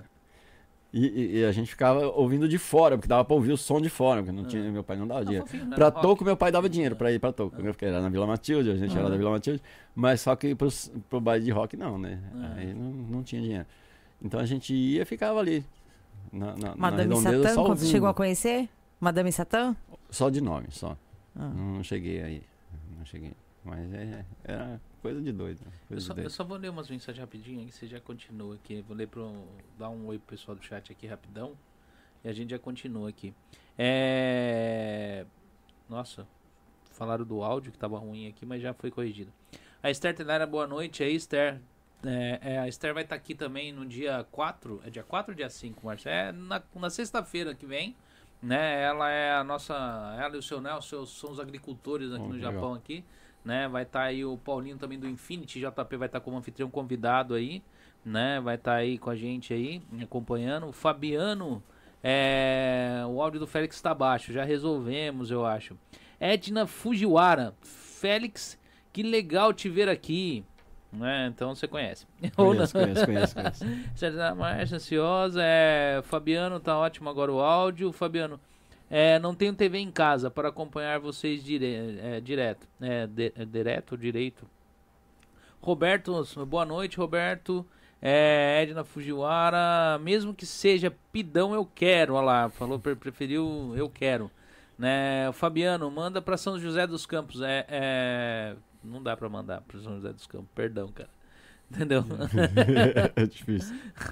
Aí a Edna falou, eu quero mandá-la também. É, Japão doce, mas não é mole não. Salve amigos do podcast. O, o- o do Japão não é doce, mas não é mole não. Ele também vai estar aqui com a gente dia 2, né? Aí participando com a gente aí. Tem uma história bacana aí, né? Vai estar aqui conosco aqui dia 2. Deixa eu ver aqui a Esther Tenari, eu, que- eu também eu quero. Tem bastante gente falando que quer. Deixa eu ver aqui, Japão. É, Edna Fujiwara. O Félix é muito humilde, inteligente, tem tantos estudos, é, entende de tantas coisas. É muito bom ouvir e falar com ele. Ó, aí, ó. Legal. Obrigado, Edna. Né? Falou pra mim. Acho que foi alguma coisa que não você falou na hora. A Yanka Querubim, eu quero. Né? A Yanka é sua, Minha é filha, sua tá filha. querendo o quê, minha filha? Mamãe faz pra você. Ela quer o quadro, eu acho. Ah, o quadro É, pode quadro. ser. Ela... Ah, o quadro, quadro né? porque ela gosta de moto. É, Ah, então. Que legal. Filha, e parece a sua moto mesmo. É. O Fabiano aqui falou assim: cadê a pizza? Pizza é daqui a pouco, cara. O, É, o Fabiano falou pra mandar um salve pra São José dos Campos. Eu vou mandar um salve. O o convidado aqui pode mandar um salve pro pessoal de São José dos Salve, Campos. pessoal de São José Salve dos Campos. aí, gente. Salve São José dos Campos, que ó, Caraguá aqui, hein? Entendeu? É, o Denis, o Taco Brazuca aí, bom dia, né? Tá no Brasil, eu acho. É, no Brasil. É. Como que é? Ah, o Fabiano aqui falou mandala é nome de novela brasileira. o índio aí, seja bem-vindo aí, índio aí na live aí. A Yanka, mandala é lindo. Né? Japão não é doce, mas não é mole, não. Amigos do Cast Brother, podcast dia 2 de março, é, já dei aqui, comuniquei com o pessoal. É, Yanka, pergunta: como eles limpam as energias deles antes de fazer é, é, as artes deles? Ô, Negais, é uma pergunta da sua filha aí. Como que vocês Ah, tá. Como que a gente se, se É. limpa da energeticamente? É, É. Vai pegar A pesado, filha- hein? É, já, já É, entendi que- qualquer parada. Dona Ianca me lascando, mas tá bom. É, então, eu não, não tenho como limpar a minha própria energia. Então, por isso que eu limpo a energia do ambiente, acendendo sálvia, que é, um, é uma, uma erva, né, para incenso, já Hum. para isso, para limpar o ambiente mesmo. E também o palo santo, que é também uma, é uma pedaço de uma árvore que ele também tem um aroma bem suave e também serve para limpeza de ambientes. Então, por isso que a mamãe, filhinha, quando vai fazer a mandala, acende sálvia, palo santo, que é aquele incensinho que às vezes vocês falam, nossa, que cheiro ruim. Mas é o que eu preparo ali, o ambiente também me preparo, porque como eu faço círculo de, de, de lãs Ah. e acendo esse defumador ali no meio, então Que eu também perigo fico no meio. Com fogo, eu sou Não. Não, mas eu abro um círculo fogo e é eu beleza, sou, eu, eu, eu sou bem cuidadosa nisso Você já aí. quer ver o negócio Eu também pegar abri ele. um círculo de fogo com cobertor no meio da sala, tocava Não, fogo. pelo amor de Nossa, Deus. eu, eu defumei minha casa inteira, assim, quando Não, eu coloco dentro de uma de um bolzinho, tipo um Ah. caldeirãozinho de bruxa Sim, sim. mesmo e, e uso ali. Hum. Já pra poder fazer essa limpeza, tanto do, ambiente como também faço da mandala e mando pra pessoa também fazer na casa dela, caso ela queira e acredite nisso e, e concorde, entendeu? Ah, Goste. entendi. Você? Como que você... Bom, eu. Eu falo, eu tomo banho. Não, mas é, é- é, eu tomo um banho mesmo. Eu Ah. tomo um banho, é, literalmente. Eu vou, tomo um banho. Quer dizer, eu já, já é, me desligo de tudo que eu vou fazer, que, que eu iria fazer. Eu Sim. me, me proponho só a mandala, aí eu tomo um banho, dou a minha relaxada, né? acendo o incenso também, desligo todos os meus pensamentos, é, telefone, é, já, já não, não mexo em mais nada mesmo, né? É, como eu tenho o meu ateliê, então o ambiente ele é totalmente separado do resto da casa, quer dizer, é dentro da casa, mas é, a, energia ali ela fica fluida só para isso, né? Pra criatividade. Só para criar. Então eu entro lá, eu acendo meus incensos, coloco uma música tranquila, relaxante, faço meditação. Depende de como eu estou na hora, no dia, mas eu fico ali uns 40 minutos, uma hora. Depois é que eu vou começar Sim. a trabalhar em cima da mandala. Então, eh, se eu não tiver essa preparação, eu não mexo, justamente porque eu, eu pego a intuição, eu pego a energia, então eu preciso dessa, dessa ligação. Eh, caso contrário, não, não funciona. Ah. Não funciona. Tanto que quando estava recebendo os pedidos, e recebi muito pedido, eh, às vezes deixava acumular, porque tipo, você tem o, o dia atribulado do serviço, você chega em casa cansado, e, e eu precisava de todo esse tempo. Então, ou você é, é, consegue relaxar ou não consegue relaxar. É, não é aquela coisa de falar assim, ah, ah, não, mas você é, é, tantos anos aí é, mexe com a magia e você é só ligar o botão e pronto, você já desligou. Não, não é assim, né? Você precisa daquele, daquele momento específico para poder fazer o seu trabalho. Você está e bem, né? também é, é, eu me conecto à, à lua, né? Então, geralmente na lua nova eu não costumo, eh, não costumava fazer as mandalas. Eu deixava é um momento para mim, para minha limpeza pessoal, eh, me conectando a essa energia da lua. E na crescente ou na, na, na lua cheia, dependendo da energia, também na minguante. Depende muito. Cada, cada, cada eh, tipo de mandala tinha uma energia específica e aí eu trabalhava de acordo com a, com a com a- a- as fases da lua tam, também, né? Não Então vai- você junta todas as energias e faz Os um trabalho horários também, né? para poder poder manipular também as mandalas, tem os horários Eu, propícios, eu não, não não tenho- Hum. certos, mas propícios, digamos assim, né, para poder trabalhar, que dá É. para você encaixar tudo isso junto na, na criação. Eu nu- nunca me prendi a horário, porque Hum. é, eu me vejo assim como largado no universo. Então o tempo, o tempo é o tempo que a gente tem. né? Então é que uso os Existe- horários existe os horários, é. Existe, existe essa coisa é, é, de, de horário e tal, mas eu sou indisciplinado, né? Hum. Eu, eu sei que existe, mas tipo, assim como os instrumentos mágicos, né? Que você é, é, são usados, ah, a própria mandala, é, é, enfim, ela é a energia da- de quem está manipulando, né? Uhum. Então, a energia de quem está manipulando, eu. Então é a minha energia. Então se eu, vai depender do, do dia, do horário. Eu, eu nunca consegui. Toda vez que eu tentei me conectar a esses pontos que você lê em livros, nunca deu certo. Ah, Uma Pra coisa mim, meio né? que Pra mim, é, forçada, é. né? Meio que autoprogramada para que você crie naquele, daquela forma. É a mesma coisa para Também não pintura. funciona muito, É a não. mesma coisa para pintura. Quando eu é, é, tento usar a técnica que eu vi lá, que você faz assim, assim, assim, assim, pode esquecer, não vai sair nada. Uhum. Não sai de jeito nenhum. Agora, quando eu, eu pego minhas tintas e, e solto a criatividade, aquilo flui de uma forma assim, independente é, de, de regra. Que às não. vezes você cria uma É. coisa que você nem esperava criar e fica mar- Vai, maravilhoso. Exato, exato. É a mesma coisa. É, pro pessoal que tá entrando aí agora, porque entra e sai constantemente gente, é o pessoal que tá entrando aí agora, a gente tá, eles estão sorteando aqui, vai sortear hoje, vai dar de presente, que o, o YouTube não pode fazer sorteio, então isso não é um sorteio, é um presente, Presente. né? Esse daqui é, é, é, é do Marcelo Félix, ele né, é, um, é para quem curte trabalho em talhado em madeira, não é, na verdade não é entalhe, é, piro, é Pirografia. pirografia, né? Feito com, não é bem fogo, mas é com metal quente, no caso, é uma ferramenta que aquece, né? E a Glaucia tá, tá sorteando uma mandala, mandala. vai, quem é, é, é- tem todo um processo aí, né? É, é- é do universo. Espiri- Ah, tá. no caso, não, eu não sei se seria espiritual, seria espiritual ou não. É uma forma de falar, É. não, não É. deixa de ser. Então, o pessoal que tá aí participando, que tá aí, que quer participar aí, é só escrever hashtag eu quero. E aí a gente vai estar no final do programa ou daqui a pouquinho a Márcia vai estar aí sorteando o pessoal e vai estar enviando para vocês aí quem quiser participar, né? É, eu vou continuar lendo aqui rapidão porque a gente, que nem eu falei, passa rápido. Passa rápido, né? Já Passa rápido. uma hora já, né? É, já passou uma hora e, e 11 Onze, minutos já, é, entendeu? É, deixa eu ver aqui, a última pergunta foi da Ianca, né? É, tipo, ó, a Edna não fugiu muito do que eu falei, ó. Na hora que eu peguei e falei que eu achei que você ia pichar os faróis, ela virou e falou que você ia pintar nos faróis, ela falou, eu já imaginei ele pichando os faróis de trânsito. não é? O Japão é doce, não é não é mole, não. Disse, Félix é um grande artista, lindos presentes, parabéns pelos lindos trabalhos. Obrigado. Né?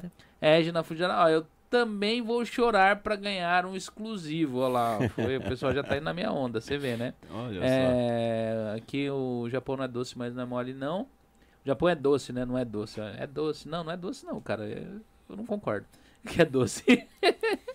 É, Félix, você acha que os japoneses dão mais valor nos seus artistas do que nos, é, é, nos brasileiros? Que, o- que o- ah, eu entendi a pergunta dele, é tipo assim, você acha que eles dão mais valor aos artistas deles aqui ou do que os brasileiros dão nos seus próprios artistas? Hum, difícil de responder, hein? É. Vai, de, de- acho que é, é bem pessoal. Cada, cada. Mas você Cada chegou, pessoa. chegou, chegou a trabalhar com arte, não é? fazer suas exposições no Brasil ou não? Não. Só no Japão? É, Então, eu você participei não- é, numa exposição é, da qual nós iniciamos em São Paulo, foi em Maringá, de Maringá veio para Nagoya. Sim, sim. É, foi levado os nossos trabalhos, né? Eu participei dessa exposição, foi em 2000. E foi essas três cidades, foi a única, a única chance que meu trabalho teve de estar no Brasil. Mas desde então, não. Eu, eu mesmo nu- nunca fui no Brasil participar de uma exposição minha. Um dia, Ah. quem sabe? um dia, quem sabe? E foi, na época, foi só esculturas, né? Ah, é? É. Nessa, nessa exposição, eu ganhei o terceiro prêmio de melhor escultura. Inclusive, a escultura que você é, é, colocou no, no- Na publicidade? na publicidade, uma delas é, é a, a- escultura premiada, né? Ah, entendi. Então, é, eu, vou, eu vou ler aqui só mais algumas aqui e vou ir para a parte das do, do, do- do- que eu, fiquei, eu, eu sou curioso para a parte também do dos seus livros, Ah, sim. né? É, deixa eu ver aqui, onde eu parei aqui. É, Bem, ah, respondido aí, o, o já, eu não sei o nome. Qual que é o nome dele, Márcia? Ele vai estar participando com a gente aqui e eu não lembro o nome dele. Tá marcado. né? Tá. É... Edna Fujiwara, caraca, pensa num- numa mente fértil. Félix fala que já viajou na maionese igual o entrevistador. Eu nasci há 10 mil anos atrás, olha lá, tá vendo? Aqui, ó, essa daqui. ó. ah, sim. Essa daqui é a, a, a escultura premiada. Ah, Perdão, que hora, mas é, não, mas bonita. Tanto que eu peguei, eu escolhi algumas pra colocar ali Uhum. e eu achei muito bonito. Tem uma pergunta em cima dessa. Tem. De quem? Já Ah. põe- Já põe doce, mas não dá molinho. É em cima desse comentário. Ah, tá. É que eu pensei que era a mesma pergunta.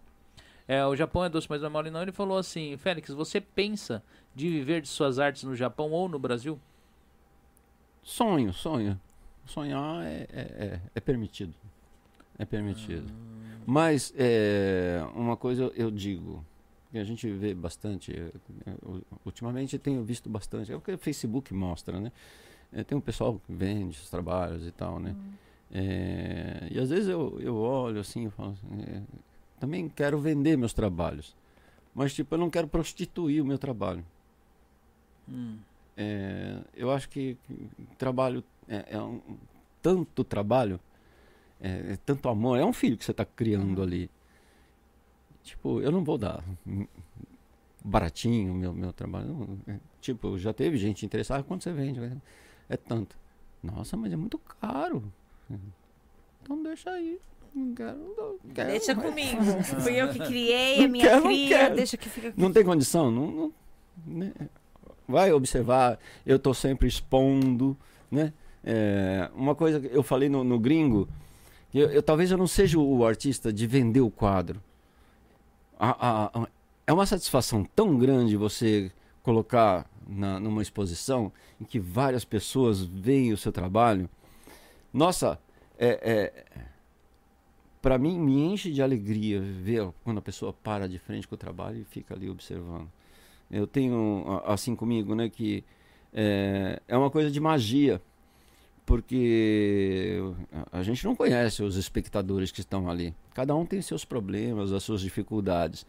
Mas ali em um segundinho, um segundo que ele parou ali para olhar o seu trabalho, ele esqueceu todos os problemas dele, todas as dificuldades. Realmente. Ele viajou naquela imagem e foi embora, depois voltou com tudo para dentro dele. Mas naquele um segundo, eu consegui transformar o momento daquela pessoa.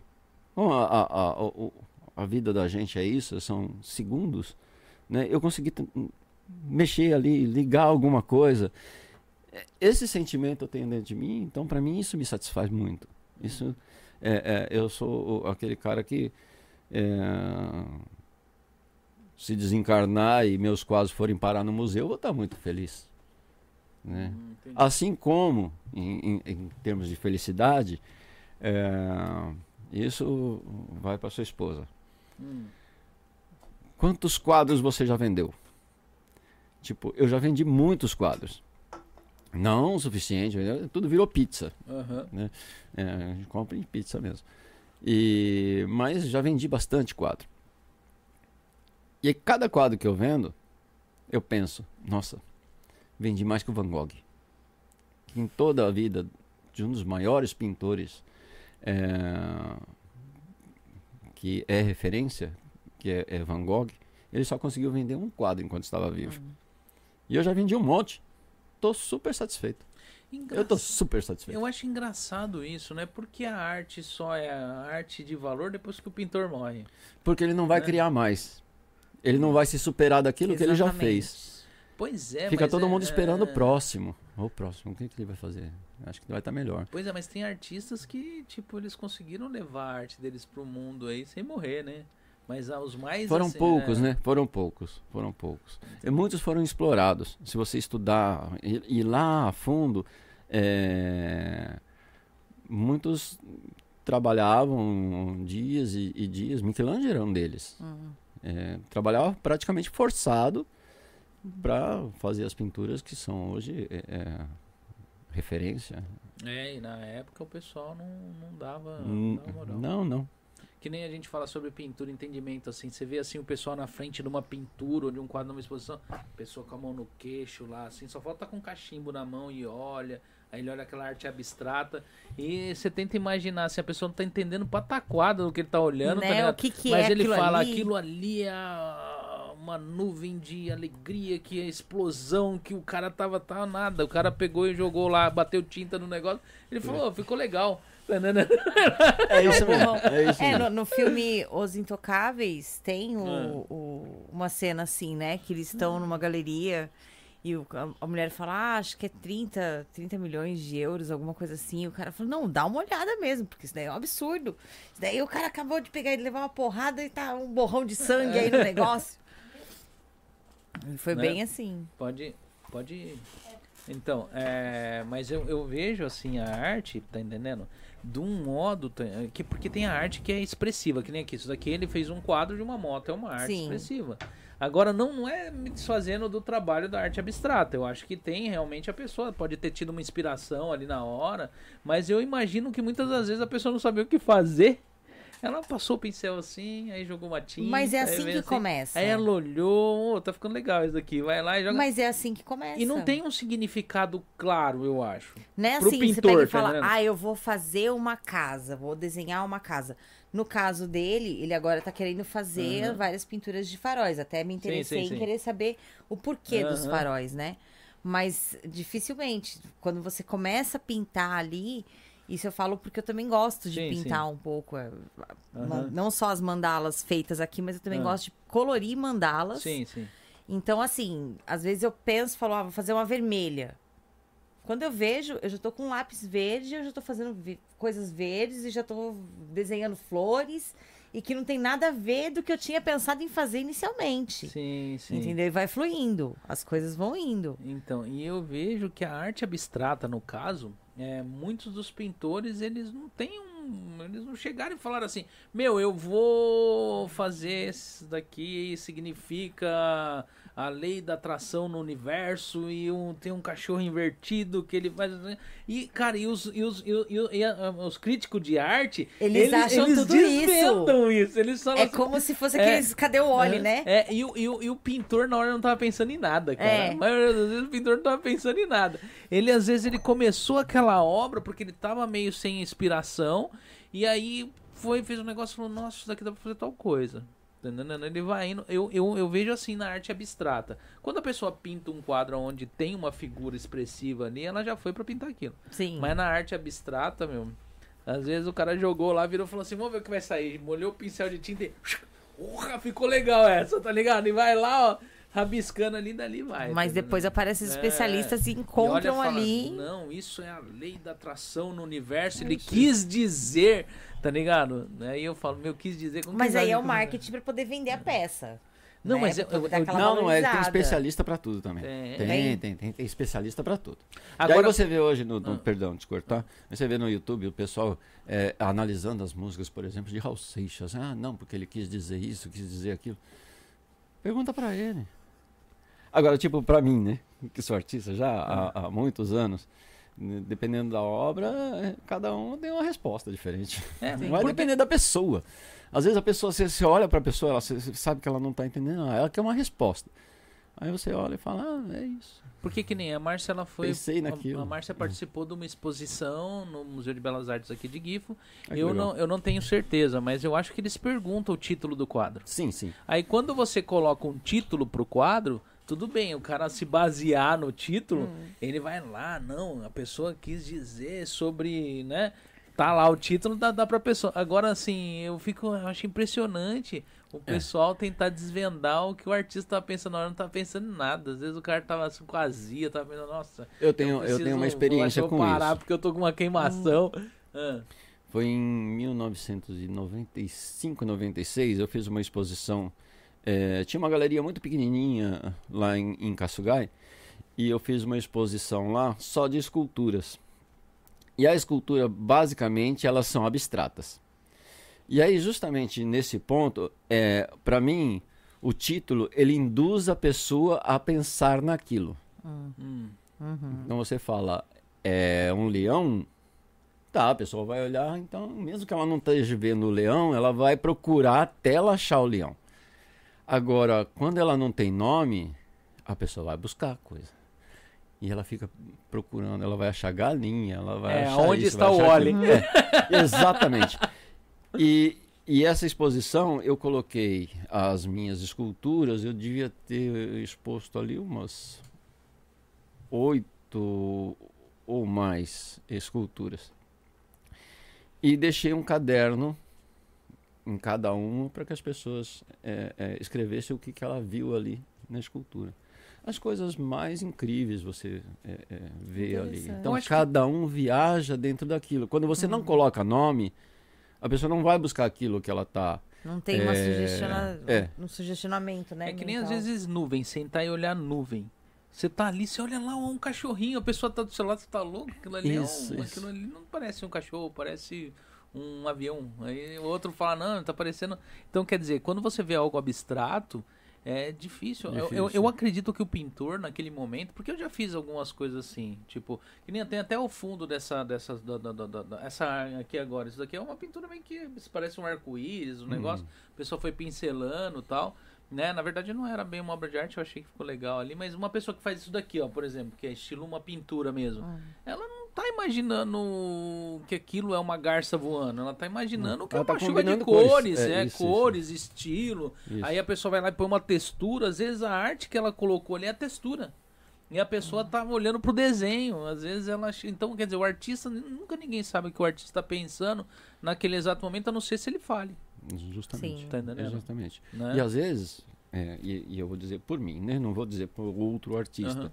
Mas, tipo, eu tô ali em estado zen, pintando aquilo que eu, que eu gosto de pintar. E às vezes não tem. E depois some. Eu não sei por que, que eu pintei aquilo. Por que, que eu pintei? Pintei porque eu quis pintar na hora. Ah, você foi motivado por alguma coisa? Tipo, o farol não. O farol, eu estou sendo motivado a fazer isso. Era isso que eu queria Né? saber. Eu ia perguntar isso. Por que, fa- por que a escolha de faróis? Vou Ah, aproveitar e vou ao banheiro enquanto você ele explica isso daí. há cerca de, de, de- há um pouco mais de 20 anos, que desde que eu, que eu entrei para o mundo, o universo da bruxaria, eu vou na lua cheia, toda lua cheia, eu vou ali pro, na, na, na praia de Tita, é, do lado do farol de Noma. Né? É um lugar muito tranquilo e eu gosto de, de sentar ali e ficar meditando. Às vezes nem sento, às vezes eu, eu fico ali, eu e a lua, o mar de frente, ouvindo aquele barulho e me refaço. Aham. E o farol fica do lado direito ali, no- ao meu lado direito. né? É, é, Eu tenho essa visão. Tá sempre lá, né? E tem aquela aquela frase, eu não sei nem se é do brasileiro que, que, que coloca, mas que há luz no fim do túnel Sim, é no né? brasileiro. Aquela coisa é, de que uma esperança de que alguma coisa vai melhorar, que a luz, a luz é sempre o caminho para você encontrar um- uma paz, para você encontrar é, é, uma firmeza. E nesses anos todos, ali do lado do farol, a lua, a luz da lua me traz justamente é esse ponto de firmeza. Ah, sim. E quando eu olho o farol, o farol ele, é o símbolo para mim. Eu criei esse símbolo de esperança. Ah, ali vai ter terra firme. Ali eu tô chegando é, num lugar seguro. Se eu fosse marinheiro, eu nunca fui marinheiro, até tenho medo de água, mas é, se eu fosse na visão do marinheiro e eu olhasse um farol, nossa, ali, ali tem terra. Você imagina meses dentro do mar e aí você olha lá na frente aquela luzinha piscando. Aí você fala, nossa, terra à vista. Como disse o Cabral. É. E hoje os equipamentos hoje náutico acabou com os faróis, né? Praticamente, é. é. Mas os faróis já foram muito importantes na, na, Justo. na- na- na parte náutica, né? Tipo, sem eles o pessoal não sabia onde não estava sabia indo. onde é que estava a ilha. Aham. Então, e é nesse, nesse sentimento que é, é, esse farol de Noma, praticamente nesses é, é, 20 anos que eu, que eu exponho também em Nagoya, eu acho que pouquíssimas vezes eu deixei de levar um, um quadro com um farol pi- pintado. Que interessante. Vários, várias pinturas de farol. Nem que seja um desenho, alguma Hum. coisa assim, mas eu, eu levo um farol. Que nem. É, mas é bonito, cara. Que nem a gente tava falando sobre entendimento de arte, né? Que nem esse quadro aqui que você fez, tá entendendo? É, esse daqui. Você sabe o que, que eu vejo nesse quadro? Uhum. Sobre visão? Hum. Você enxerga o que nesse quadro aqui? Sua moto? Sim. É, que nem eu te falei, eu- a, pessoa, ela, às vezes, ela olha a arte e vê alguma coisa. Eu olho isso daqui, eu imagino uma, uma, uma moto no outono, tá ligado? As folhas ali, ó, Hum. tipo, jogada ali, tipo, e eu tenho quase certeza que você não pensou nesse intuito. Não, Tá não. entendendo? não. Quem vê, né? Mas voltando, perdão, te interromper, que eu- Ah, antes tá. de eu sair. eu tô- Cheia as folhas. Mas essa, esse é o ponto Ah, da tá. criatividade. É. Esse é o ponto Achei. que faz com que uma pessoa, por exemplo, você tem ali 100 artistas, eles estão numa feira de arte, onde todos os quadros estão ali para vender. É, A pessoa ela vai se encantar com um. Por que, que vai se encantar com um? Algo disse para ela que é, é aquilo é aquilo que eu gosto e pronto. Por isso que, assim, na minha opinião, né, é, o, o jeito que eu vejo, tipo, no comércio você é cabeleireiro. Sim. Se abrir um salão do lado, você já acha que é um concorrente. Você Hum. já não vai olhar com, com uma boa cara. Ah, eu não Um sei, bar- do meu lado eu não ligo muito não. Eu, É. Na verdade, eu até que eu acho que agradecer. é que a concorrência ela te traz é ela te traz melhorias, né? Hum. Tipo, você eu, eu vou até citar uma historinha que eu ouvi esses dias de um, de um cara, ele pegou, ele queria montar uma ferra, um ferragista, ele pegou e falou com o dono, o- um cara que tinha uma ferragista ali, ele virou e falou, "Ó, então, eu não lembro o nome da pessoa que eles citaram, né? Eu não sei também se a história é fictícia. Mas é. Como que faz pra montar um ferragista? Onde eu compro o material? Uhum. Aí ele virou e falou: Você indica algum local que eu possa montar? Não vou montar aí perto de você, não. Ele falou: Não, não. É, eu quero, eu quero que você monta aqui do meu lado. Monta, pode montar. Tem uma sala aqui vazia. Se quiser, eu te mostro quem que é o. Onde compra o material, como que faz tudo, tá entendendo? Uhum. Eu te passo. Eu, pra mim, eu gostaria que todos os ferragistas da cidade montassem aqui do meu lado. Tá entendendo? Hum. Porque no fim das contas eles iam passar por todos quando chegasse em mim e ia descobrir que realmente o atendimento adequado tá aqui. Aham. Tá entendendo? Então, Sim, assim, sim. É, às vezes a concorrência ela te traz é, a pessoa ali do seu lado, a pessoa ela começa a ter uma. uma é, ela- uma Motivação, referência. é. Não, ela tem uma referência do que é bom e o que não é, tá Ah, entendendo? sim, sim. Então, às vezes, nesse sentido, é, não que seja assim pra todo mundo, é lógico que eu Uhum. entendi o que você quis dizer, É. mas é, é realmente pra uma- alguma coisa é, acaba sendo. É, às vezes eu já conheci já outros outros artistas que que vêm, assim, eles falam, tipo, meio que te, não, não vão me envolver muito com você, porque você faz não, coisa que eu não vou vender, né? É, tipo, eu, não- eu, eu não sinto assim, eu vejo que eu, eu até coloquei esses dias num comentário de uma menina que estava mostrando lá uma aula de, de pintura de, de alguém que estava fazendo lá pro lado de, de Iwakura, talvez. E eu fui lá e compartilhei também. E eu já dei aula de pintura. E depois me mandaram em off. Nossa, que legal, né? Você dá aula e ainda assim você compartilha dos outros.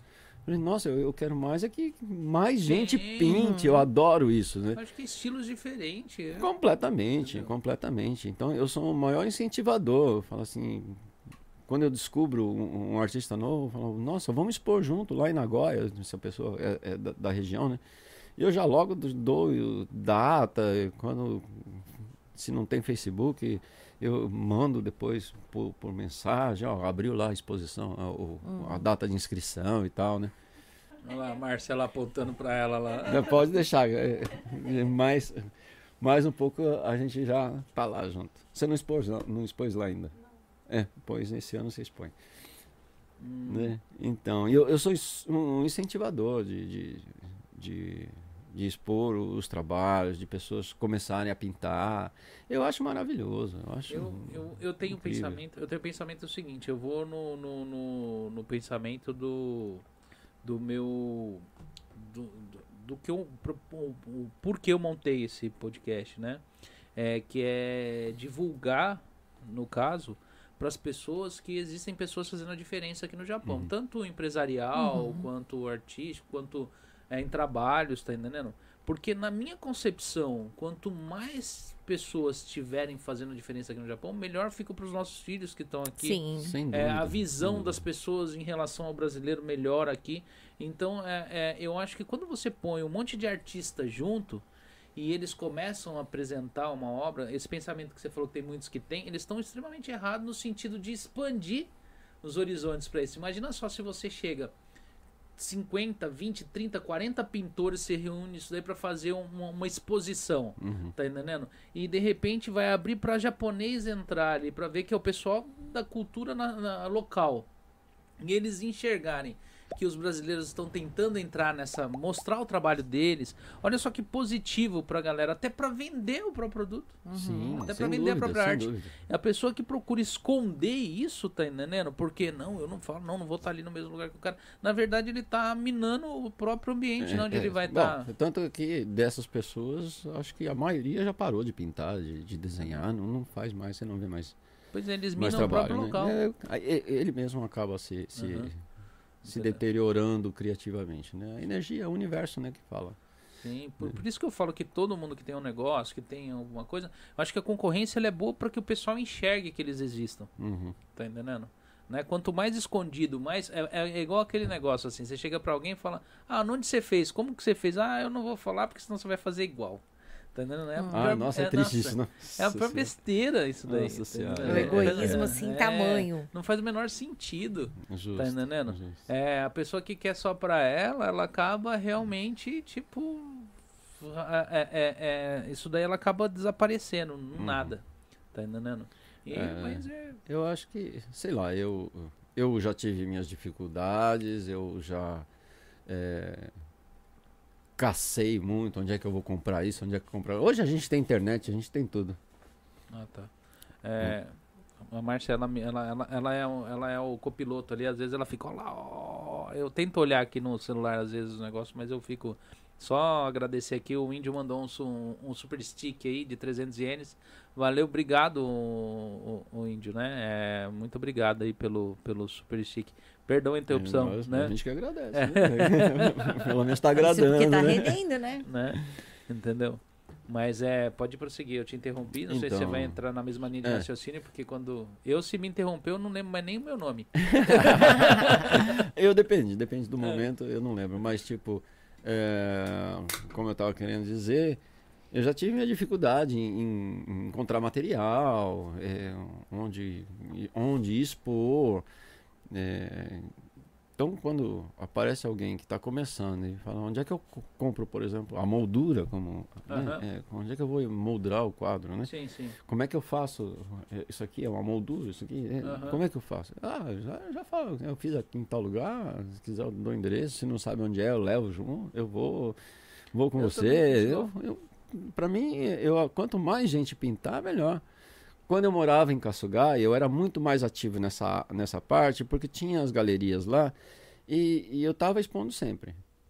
É, naquela época, é, eu participava anualmente de três exposições, que era uma em, em Hamamatsu, que era o Kokusai Center de Hamamatsu que fazia.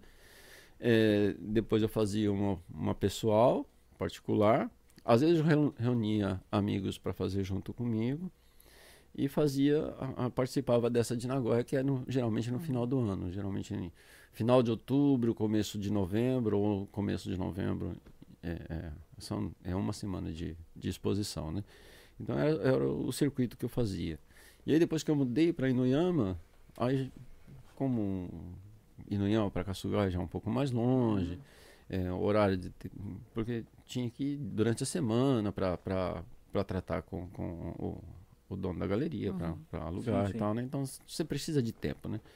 E aqui, desde que eu mudei para cá, já esse tempo já ficou um pouco mais escasso, né? Então ficou mais, mais difícil de, de correr atrás. Se bem que o ano passado eu estava vendo um espaço para expor. Já estava quase que embalando, aí me deu um problema nas costas, e tive que ficar duas semanas parado do serviço. Falei, "Ai, minha grana foi, né? E eu não tenho é, patrocinador, né? Hum. É uma coisa que me dá alergia de falar de patrocinador, porque lá no começo, quando eu estava mais, mais é, ativo nessa área e o comércio funcionava a, a pleno vapor dos brasileiros, né? Restaurante, é, mercado, isso e aquilo. E aí eu corria atrás do pessoal, estou precisando de um patrocínio, que eu quero fazer uma exposição. Não, não. Aí quando surgiu o, o, o, Orkut, Ah. eu criei uma página. Não faço propaganda de graça. Então não adianta, não, não É. faço propaganda. Mas eu, eu caio, caio, caio mal nessa, nessa minha conversa, porque, tipo, hoje, por exemplo, eu tô com uma camisa que faz propaganda, né? Da Harley. Mas você gosta da Harley? Ma- né? é porque eu gosto da Harley. Mas, tipo, eu não compro. é, eu não vou falar o nome para não fazer propaganda. Mas você vai é, é, numa loja de marca, os caras têm a pachorra de cobrar é, é, 10, 15, 30, 50 mil estampado o nome dele. Pra você, Pra você fazer a propaganda dele. É, eu sempre Eu achei acho isso, né? ridículo isso. Eu acho. E as é. pessoas pagam, mas tudo bem, o dinheiro é seu. Mas você a pessoa coloca, né? paga pra falar que ela tá andando com aquela Tá com marca. aquela- com aquela marca. Eu vou de novo só cortar mais um minutinho que tem entrando mais gente aí. O pessoal que ainda não tá sabendo, hoje a gente tá sorteando aqui, sorteando não, porque não pode sortear as coisas no YouTube, a gente tá dando de presente aqui uma obra de arte aqui do Marcelo Félix, que é esse quadro aqui, né, que é de eu já eu já falei tantas vezes o nome e não consigo lembrar, é piro alguma coisa. Pirografia. Pirografia. Né? É, eu só lembro da parte pirotécnica de pôr fogo, né? Então, de pirografia, um trabalho muito bacana, né? E uma mandala que a Gláucia trouxe aqui, que é a nossa convidada anfitriã hoje, Que- né? Que quem não viu ainda, vai lá atrás no começo do podcast, que mostra, ela fala o que representa a mandala, pouquinho. tá entendendo? Né? Aí você coloca aí hashtag eu quero. Quem quiser participar, escreve aí hashtag eu quero, vai estar participando aí do, do, do presentinho aí que a gente vai estar mandando aí, beleza? Né? É, eu vou fazer uma pergunta, apesar da gente tentar tá, tá indo dentro desse, desse assunto, sobre livro, né? E quando você começou a, a- a ter essa, essa. Falar, não, eu vou escrever um livro. Tipo, porque Foi assim. mil. Uma coisa é você ter ele na. pensar nisso daí, uma outra coisa é você escrever o É, livro, é. né? Foi em 1999. Me deu cinco minutos. Eu tava trabalhando. É a gente aqui só trabalha, né? E eu falei, nossa, eu vou escrever um livro. Foi bem isso mesmo. Eu vou escrever um livro. E aí eu cheguei em casa, depois do serviço, falei pra minha esposa, eu vou escrever um livro. Ela, ah, tá, que legal. Mas, tipo, nesse meio tempo, a, a coisa já, já foi fluindo na cabeça. Então, né, eu vou alugar um, um bangalô no, no meio da montanha e eu vou escrever o livro, vou me isolar para escrever o Ah. livro. Ela, hã? Poxa vida, não dá pra escrever E aqui do era, lado? e era essa época de, de começo de inverno. Hum, É, devia ser meio de outubro, por aí. Naquela época nós não estávamos com essa, esse boom que tá do camping hoje, que Sim, hoje sim. você tem um camping aberto em tudo quanto é lugar. aham. Mas naquela época não era assim. É, a maioria dos campings já estavam fechados. E aí eu falei, pô, tem que arrumar um lugar né, que tenha um, um, um chalé, um bangalô, alguma coisa assim para mim poder ir. E só que você pergunta para um para outro, ninguém sabe nada, né? Não, imagina, o campo está tudo fechado, só no verão. E aí eu comprei uma revista, um, um, um guia de camping. Fui na livraria, naquela época era só livraria, não tinha essa coisa de internet que você acha tudo fácil como hoje. Já tinha internet sim, mas você não achava fácil essas, essas indicações. E aí eu comprei o guia, e aí tô lá folheando, fechado, fechado, fechado, fechado. Aí eu achei um em Gifo que estaria aberto até o, o final do mês de novembro. Aí eu falei, beleza. Aí liguei na época com o meu um japonês bem tosco mesmo, não falava Ah. muito bem. Ele me explicou onde é que era, como é que eu chegava. Eu reservei três dias, sexta, sábado e domingo, e eu falei, eu vou escrever o livro. Na época não tinha carteira de motorista. Então eu fui de trem, peguei um táxi para chegar até o camping, ficava na montanha, e aí eu fui escrever meu livro. Levei um notebook, que era da minha esposa, o notebook. Sim, sim. Nunca gostei de notebook. E aí eu sentei lá e, e a história veio. E foi, foi fluindo. Foi Hum, fluindo. Foi maravilhoso. Uma porcaria o livro. Eu, foi uma porcaria. qual foi? Ficou. o- Como que era o livro? Era sobre. É, o nome do livro é A Princesa e o Castelo Invisível. Hum, Conta a história de um viajante que estava numa sua busca é, é, pessoal e nesse, é, nesse, nessa caminhada dele ele encontra com uma, é, uma moça que é a princesa do, do, do castelo e como tudo estava envolvido em magia, é, eles trocaram uma conversa ali informal, depois ele continuou a caminhada. Só que ele continuou se comunicando com ela através da telepatia. Então eles se encontravam num castelo invisível. Eles tinham um ponto no universo e lá eles se encontravam para conversar sobre as coisas que aconteciam Sim, sim. dentro dessa busca. Então essa foi essa foi a, a ideia da história. Quer dizer, a história saiu baseado nisso. Muitas pessoas que leram falaram: "Nossa, é sensacional". Eu leio hoje, eu falo: "Nossa, como é Ai, que eu eu, eu- eu mostrei isso?" Né? Não, esse aí tá arquivado, tá no arquivo morto. Ai, por Um favor, dia- um dia- desenterra, vai, por favor. Um dia eu edito ele melhor, porque tá muito tosco. Ah, não, eu queria tosco. ler o É. original. Poxa É. vida, o mais tosco dos toscos. E, e aí essa foi minha primeira experiência, Ah. né? Aí muita gente leu. Ah. Na época, a internet, a gente ficava no... no- usava o que naquela época? Eu usava ICQ, né? Nossa, Nossa, Usava esse aqui. ICQ para ICQ. conversar com o pessoal e trocava os arquivos com o Esse pessoal, aqui no era um negócio muita gente não usava porque ele era mais complicadinho que o, M- que o MSN, né? Então, mas o É. MSN surgiu depois, É, né? Aí quando o, o MSN apareceu, aí ele já veio mais bem estruturadinho, e aí a maioria do pessoal migrou pro, pro MSN, né? Hum, Mas o ICQ você passava arquivo, mandava um monte de coisa, ele era é, mais. é, ele, ele é. ele até tinha um su- suportava coisas maiores, né? Sim, sim, sim, Entendeu? sim. Pra Entendeu? época, E os livros que você é, é, chegou a. Porque assim, é uma coisa impressionante, gente. É... Mostra aqui, Márcia. É, esse livro aqui, né? Ele trouxe de presente pra gente. É, por incrível que pareça, ele é impresso artesanalmente. Tá entendendo? É, não é, não é por uma editora, é ele que, ele que faz a impressão do livro, né? É todo artesanal. Produção independente. Produção independente e n- ele não faz o artesanato só na parte das, das esculturas, pinturas, mas também o livro também. E ah, hoje quantos livros hoje você tem que você, no caso, esse tá arquivo morto. Tá aqui, Mas lá. quantos livros você tem hoje escrito que você vende ou passa, eu não sei como que você trabalha com essa parte dos seus livros. No momento, Ah. eu, eu tenho dois livros que são impressos, Ah. que é o, o Ser Feliz em Poucas Palavras e Minha Alma Cigana. Ser Feliz em Hum. Poucas Palavras teve um, um- um- Logo que eu lancei esse livro, eu recebi uma crítica muito grande, muito pesada Ah. nesse Ser Feliz em Poucas Palavras. E eu falei assim: deixa, depois eu, eu, eu vou dar uma reeditada, eu leio sim. ele para ver o que, que, que acontece. Eu não.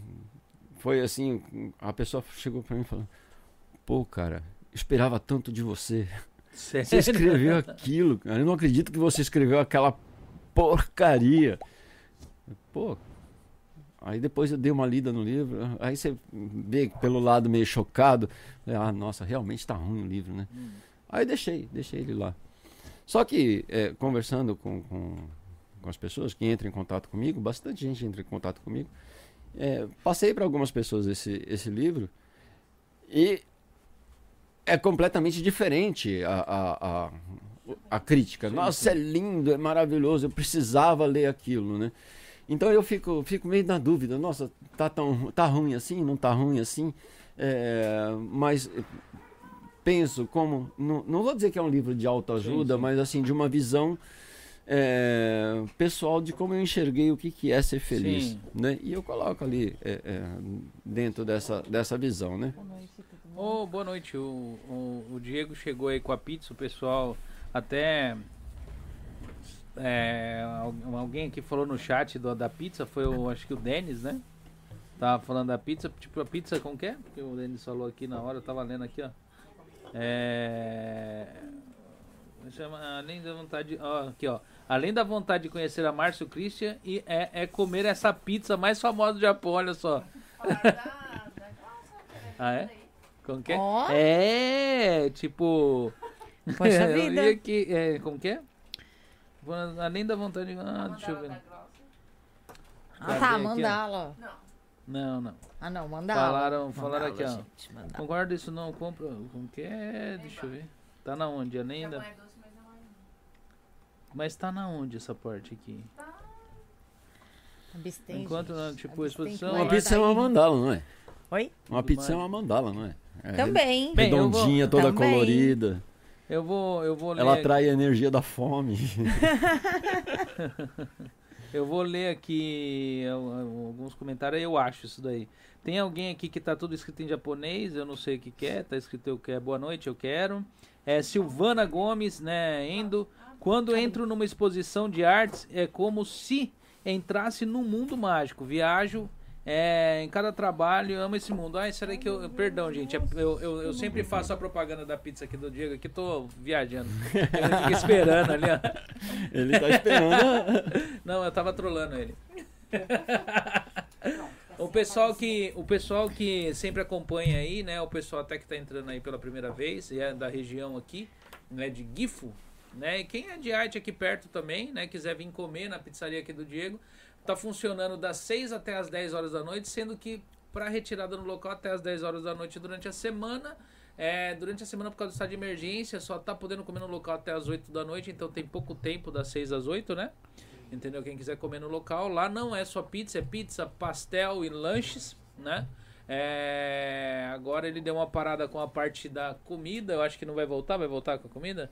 É muito trabalho, ele quer abraçar o mundo, ele não dá conta não. Fala pra ele. né? É, o pessoal que quiser tá pedindo de quarta e sexta-feira aqui na região de Kakamigahara e, e aqui em Sakahogi, né, no meio do caminho aqui que ele traz, vocês conversam com ele, dá uma combinada com ele. Se for de muito longe aqui em Kakamigahara, eu acho que não dá para entregar porque ele aproveitaria mais o caminho. Mas de sexta, sábado e domingo, quem mora em Kane e Minokama, ele faz a entrega, tá entendendo? Da pizza. É, até as 10 horas da noite, né? Até o final de quanto? De março? Vai. 5 de março, aí depois volta o horário normal de funcionamento. E qual que é o horário normal de funcionamento? Das 6 às 6 da meia-noite. Das 6 da meia-noite, final de semana. Durante a semana até as 10 mesmo, né? Mas aí pode comer no local até as 10 horas da noite, né? É retirada de pizza no balcão a qualquer horário, nesses horários, das 6 às 10 da noite. E se caso você tiver com muita vontade, bate lá na porta, liga, dá, faz sinal de fumaça que é capaz dele pegar e abrir. Mas a cara É, e o cheiro é. tá bom, hein, gente? Pode comer, Vale pode a comer. pena. Ô, ô Márcia, coloca aí a pro- pro- propaganda deles aí na tela aí. na- vai passar daqui a pouquinho. Primeiro passo da Family Center aí, o pessoal que tá querendo comprar casa aí. Tem aí o telefone. Não só casa, eles, eles têm um monte de trabalho de serviços aí. No caso, quem quer é, retirar visto, eles têm trabalho de tradução, de locação de imóveis, né? Tem uma gama de coisa ali. Ó, a Márcia ali tá comendo escondido. O que, que você tá comendo aí? O que, que foi isso aí? Hã? Ah, é que não tem massa É a de pizza tomate, sem né? molho, né? É que a, pizza Mar- a. Márcia, todo, todo mundo vê a gente comendo, destruindo a pizza aqui, fica pensando, coitada da Márcia. Ela não come, mas gente, ela não come porque tem tomate e massa de tomate.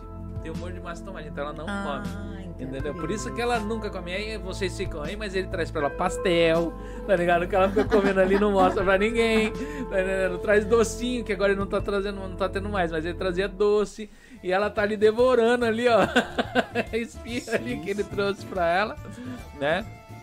Tá se aproveitando Aí- que você tá com a boca, É, tá, tá com a boca isso aí. ocupada falando. Ah, entrou aí agora aí a, pro- a propaganda do, do, do- do Diego. Aí tem o telefone na tela que é o 080 9496 3518.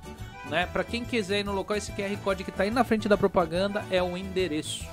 Né? É só bater aí, tipo assim, quem tiver aqui em Haiti, tiver aqui na região perto aqui, é, dá pra ir lá, é bem bacana, o ambiente é bem legal. Agora não tá tendo, mas normalmente ele solta uns sons ao vivo ali, vai um pessoal ali. Vira e mexe, tem, tem o, o- o Facebook.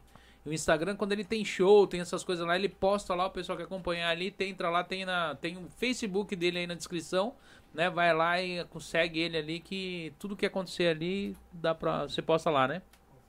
E é isso aí, né? Valeu, brigadão. Diego, quer falar alguma coisa? Ficou faltando alguma coisa? Prazer. Valeu, Né? obrigada. Opa. Bom Então- término de serviço agora. Não, eu acho que ele, ele na Agora verdade vai vou dormir. Ah, então agora é bom descanso. Apesar que ele tem uma academia que é 24 horas, ele engorda o povo primeiro, depois o pessoal vai emagrecer. Ah, mas aí é marketing bom É, demais. É, e Entendi. quem tiver aí meio, meio gordinho aí, vai lá. É é eu sempre esqueço o nome dessa. Fitness. É, qual que é? Não, é flex. Flex Gym. Nem o cara lembra o nome da. é a Flex Gym Tá também. parecendo fica ali, artista de, de, de pintura abstrata, né? Né? Uma hora é uma coisa, outra hora é outra. Né? Mas é isso aí então. Valeu, eu fiquei sabendo Tchau, que você tá ativando o caminhãozinho de novo, né? Novo. É, e ele roda aí pelas cidades aí afora aí com o caminhãozinho de lanche dele.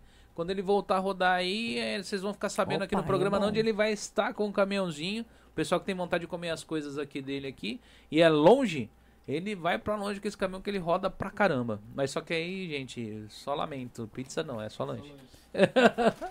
então tá já. Tchau, Falou, tchau, tchau. Obrigada. Pode se servir aí, gente. Eu vou, eu vou falando aqui, pode pegar aí que eu vou lendo aqui o o Fiquem à vontade, por favor. Vamos lá. Pode ficar à vontade aí, pode pegar aí. Deixa eu ver aqui, é... Vai, amor, que você nem... Como que é?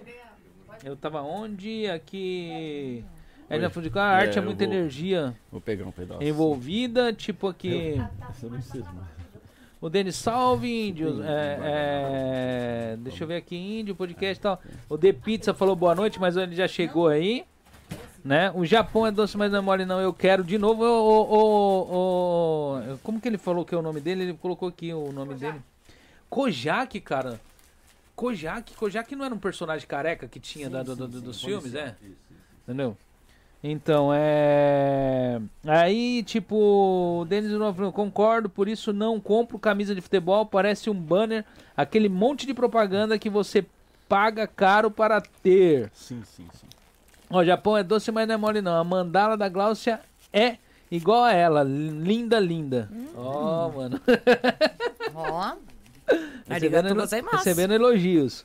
The Pizza chegou na área no chat. É, chegou na área e chegou com a pizza também. Tipo, o Japão é doce, mas não, além da, da vontade de conhecer a Márcia e o Christian, é, é de comer essa pizza mais famosa do Japão. É isso aí, você vai provar aí. É. Tipo, não, like, Japão é doce, mas não é mole, não. Félix, você tem muita pinta de artista de televisão e filmes. Você já fez algum trabalho nessas áreas? Difícil fazer uma pergunta quando o cara tá mastigando, mano, mas chegou agora a pergunta. Não, não fiz nenhum trabalho nessa Não? área. Não. Aí, então, ele não fez nenhum trabalho não, mas assim, o pessoal achou que você já parece artista, já tá bom você procurar aí uns papéis aí na... Entendeu? Tipo, a Luana Pimenta, beijo, tia. Né? Beijo, Lu. Silvana Gomes, podia entregar em Nagoya. É, Silvana, mas não entrega. Mas tá 30 quilômetros daqui, mano. Vem comer. Né? Eu vou Vai pra chegar Na- fria também, Eu vou pra né? Nagoya direto. Tá entendendo? Comprar as coisas, dá pra vir aqui. né? Entendeu? O duro é que fica meio invertido e passear em Nagoya é mais fácil do povo vir pra cá, do que o povo vir Uhum. pra cá, né? Ah, é. Mas assim, é. A galera Fala que é aqui. interior, né? Hã? É interior, né? Aqui é, aqui é interior. Quando o pessoal pega e vê do Brasil, a gente fala sobre interior. No, no Brasil é um pouco diferente do Japão, né? O interior aqui você encontra dois, três shopping aqui no interior.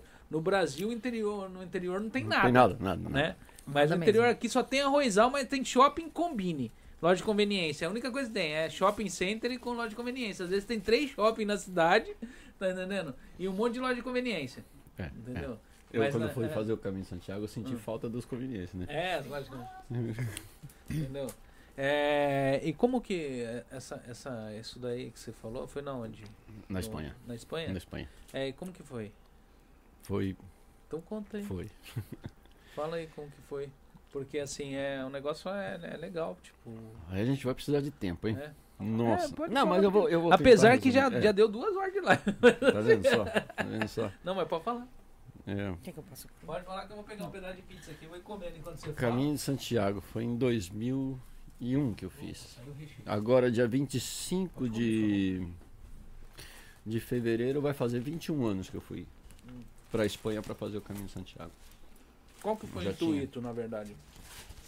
Autoconhecimento. Autoconhecimento. Autoconhecimento. Hum. Eu já havia é, é, falado, ó, ouvido falar do Caminho de Santiago. Hum. Eu não lembro que idade que eu tinha.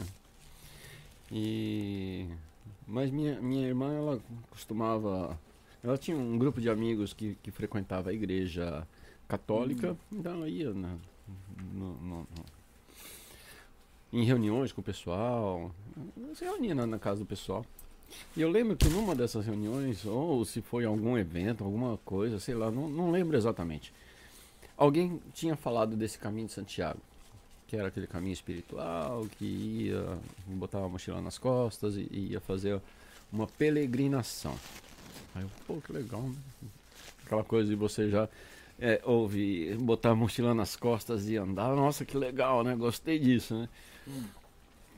E aí passou, aquele negócio ficou é, é, adormecido em algum lugar. Depois eu fiz parte de um grupo é, gnóstico e a gente fazia os estudos e tal. E alguém citou ou foi falado alguma coisa, não, não lembro também exatamente, sobre o caminho de Santiago.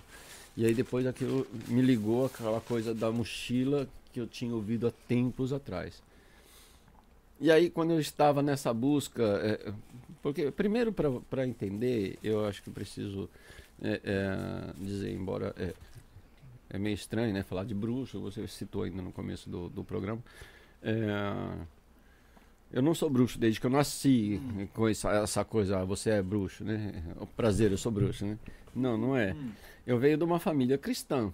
Hum. É, minha é, avó, ela era um bandista. Minha, a minha avó por parte de mãe. Minha avó por parte de pai era católica apostólica romana. Era o que ela falava, né? Católica apostólica romana. Minha mãe era kardecista. Meu pai ia com todas, né? ia um pouquinho em cada uma, né? E eu cresci nesse, nessa, nessa família. Ah, meu tio era pastor evangélico, né?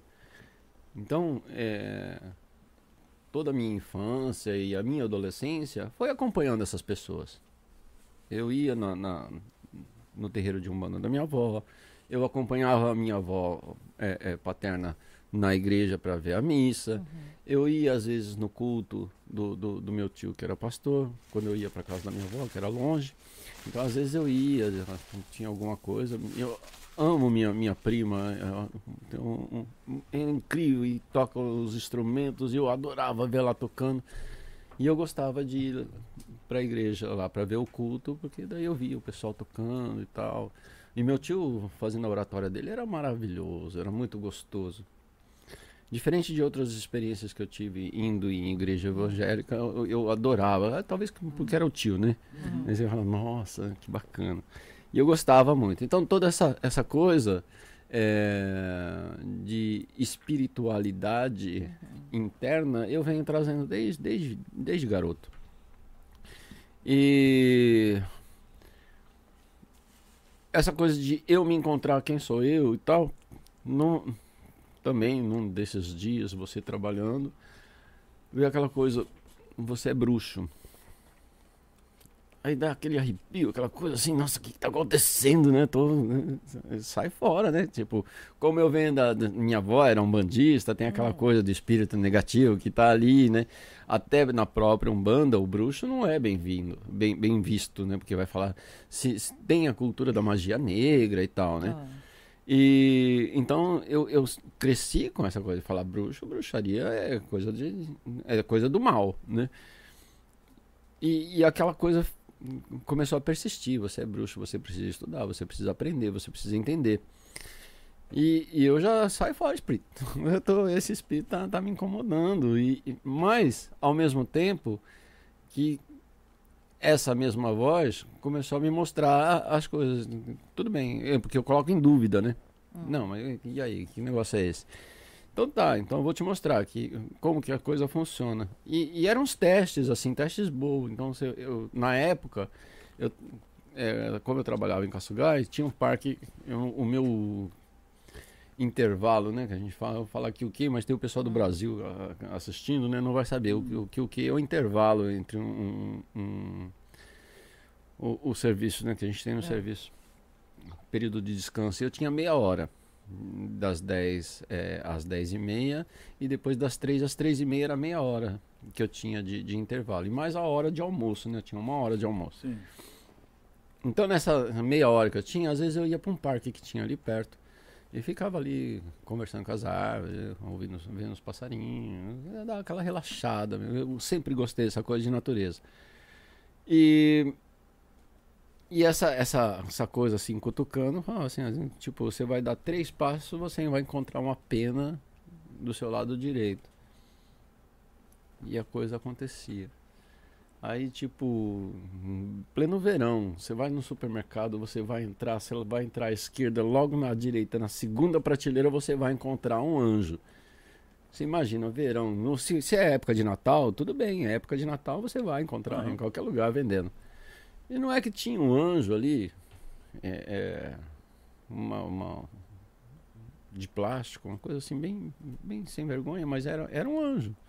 Tava lá onde a- essa coisa tinha falado. Aí eu comecei a, a, a- a questionar o que, que é isso, né? Então eu preciso aprender.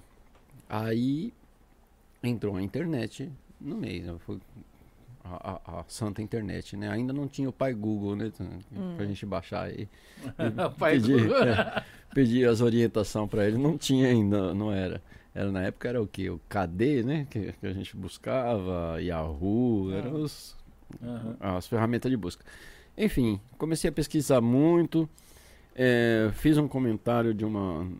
é, é, no UOL, na página da UOL, ó, ó, tinha uma, uma colaboradora lá. E eu fiz um comentário, ela entrou em contato depois comigo, hoje, a gente é amigo até hoje. Aham. E a Kátia, vou dar um, um beijo pra você, que se- sei que você vai ver isso aqui. E a gente, é, é, e ela começou a me ensinar, me ensinar, me ensinar, me dar as dicas, me dar as orientações. E eu comecei a comprar livro, livro, livro, livro, livro, livro, livro, e buscar entender o que, que era a- aquilo. E então eu descobri que eu precisava fazer a minha busca pessoal Sim. porque é independente de, de espaço físico, de um templo. Você não precisa de um templo, o templo é você. E eu precisava encontrar esse templo. Que templo que era esse? E aí veio essa coisa do caminho de Santiago. Eu já conhecia, quer dizer, eu já tinha ouvido falar.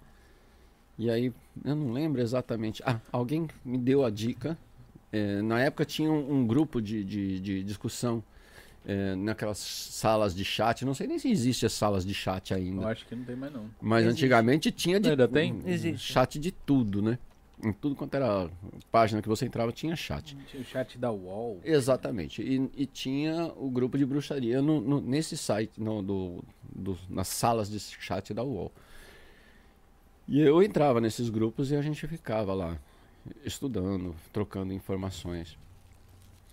E muito provavelmente tenha saído daí a- a- o, o, o caminho de Santiago, conversa sobre o caminho de Santiago.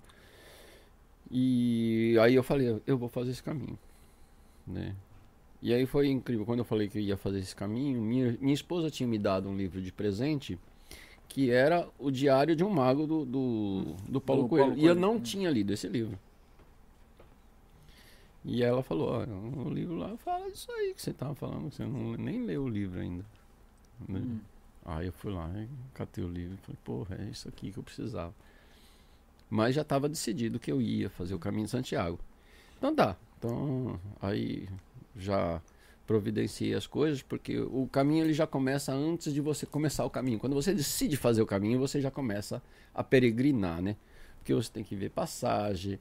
é, o peregrino ele tem uma, um- um- uma tipo um passaporte, uma caderneta onde você vai carimbar lá dos albergues que você. Aquilo lá até mesmo para você ganhar no desconto de albergues, eh, mostrando que você é peregrino, né? Então tem a associação do, do- dos peregrinos do Caminho de Santiago. Eu ainda tenho essa caderneta em casa.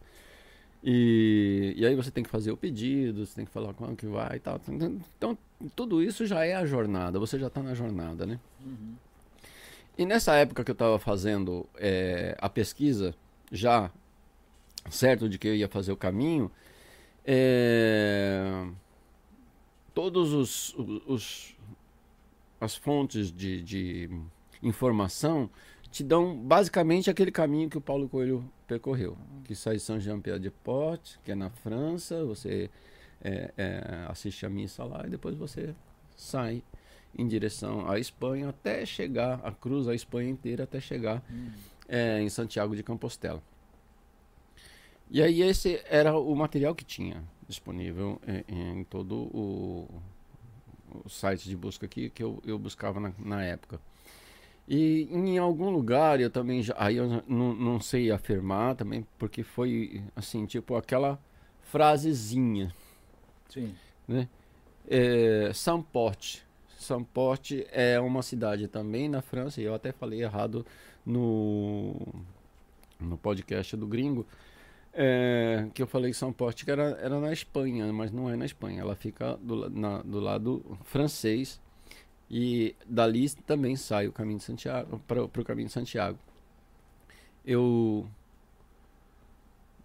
enfim, eu tinha São Porte como referência, essa referência que alguém falou, né?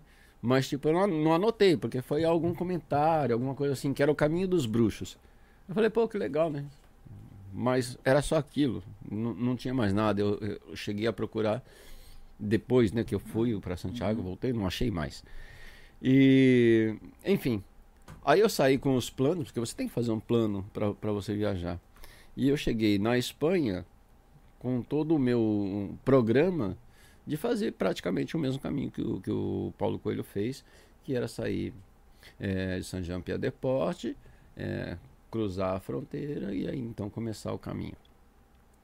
Só que quando eu cheguei é, em Pamplona, porque eu desci em Madrid é, à noite, no dia seguinte que eu fui para Pamplona, que é mais próximo para chegar na divisa com a França, né? E ali você tem que, eu tinha que, que pegar um, um, um ônibus, um táxi para poder chegar até essa cidade. Quando eu cheguei para pedir a informação, eu, em vez de pegar o meu caderninho para dizer aonde que eu queria ir, aquela informação correta que a gente já tem, né? Você escreve tudo direitinho. Eu falei assim, eu quero ir para São Porte. Aí a menina falou assim, é, você pega o táxi aqui, você chega lá na, na, na estação é, rodo, é, rodoviária, pega um ônibus e vai para São Porte. Eu falei, ah, que beleza, é, obrigado. Eu peguei o táxi, é, rodoviária, rodoviária, beleza. Quando eu sentei no táxi, eu, não era São Porte.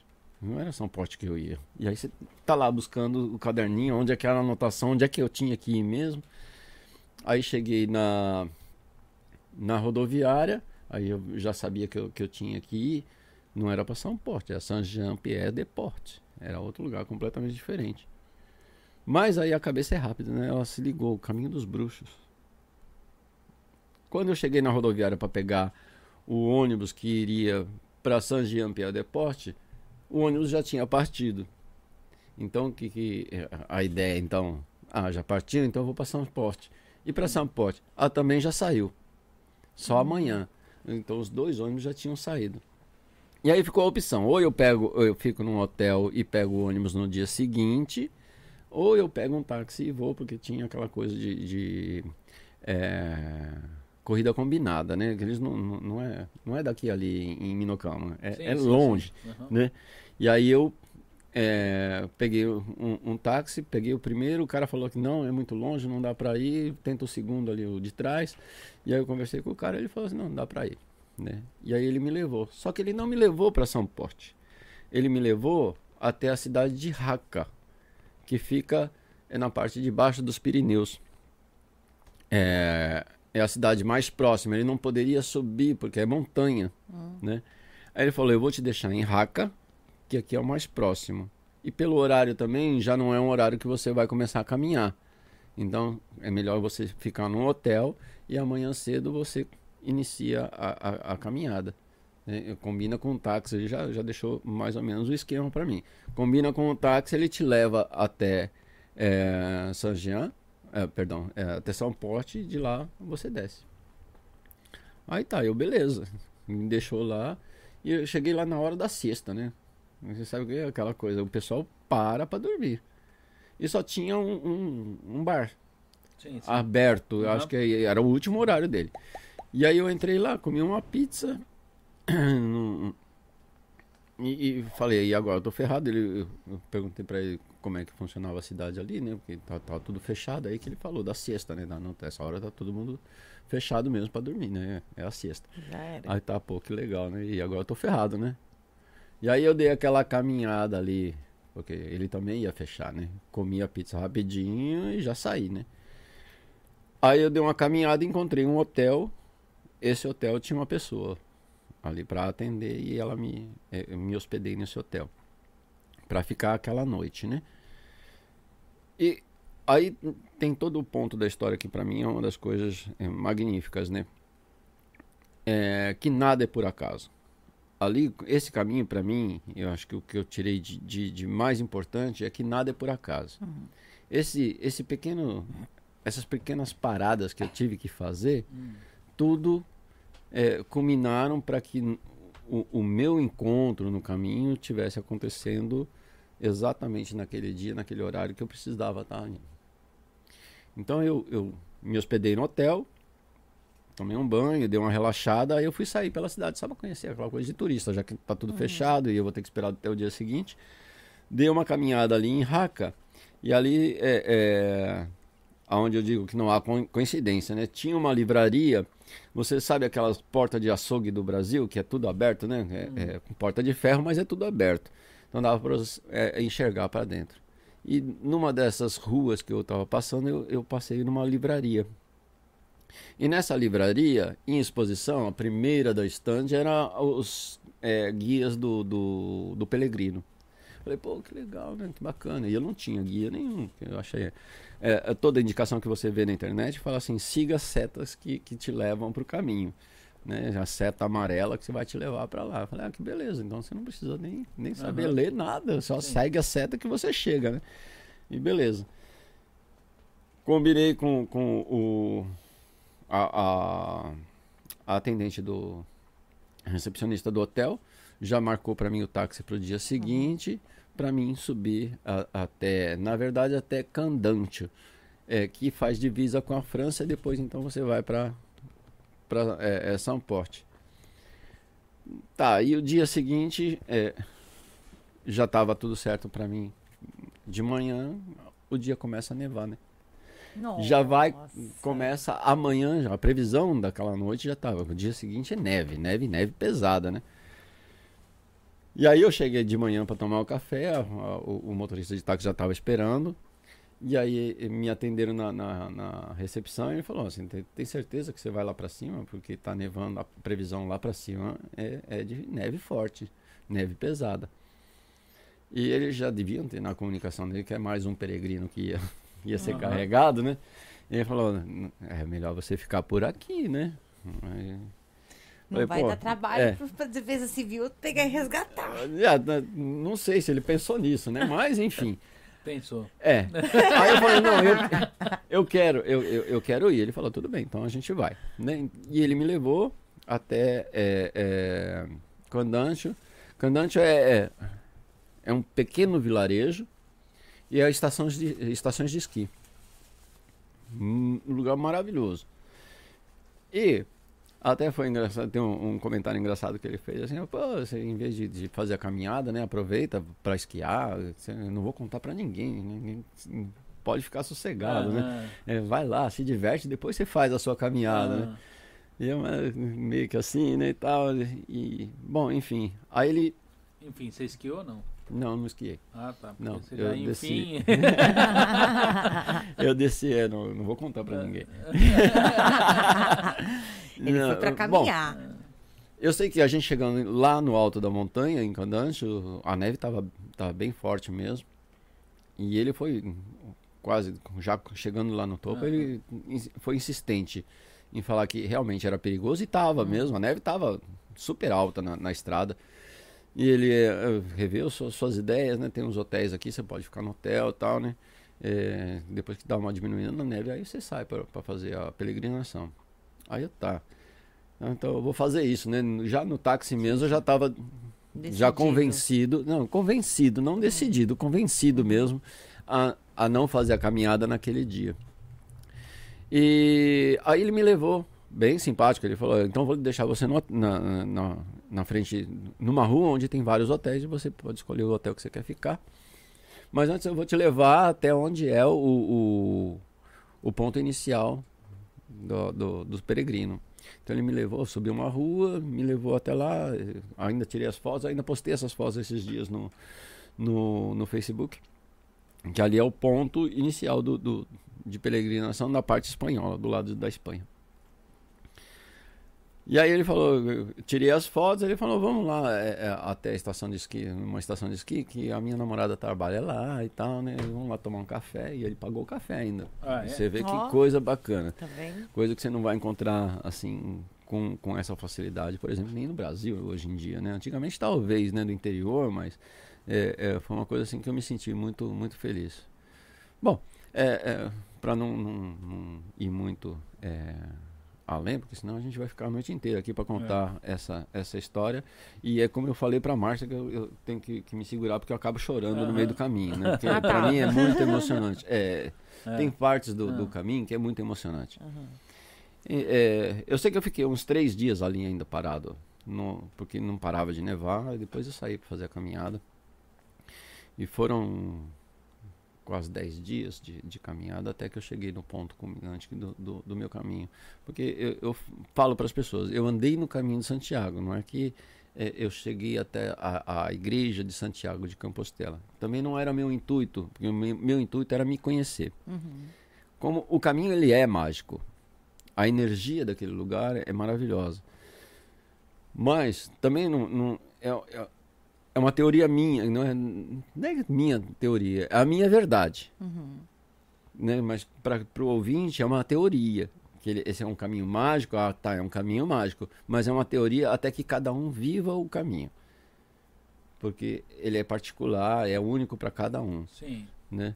Então é difícil dizer assim, ah, é, é, você vai transformar a sua vida? Não, transformar a sua vida não, talvez não transforme não. É, transforma as bolhas no pé, né?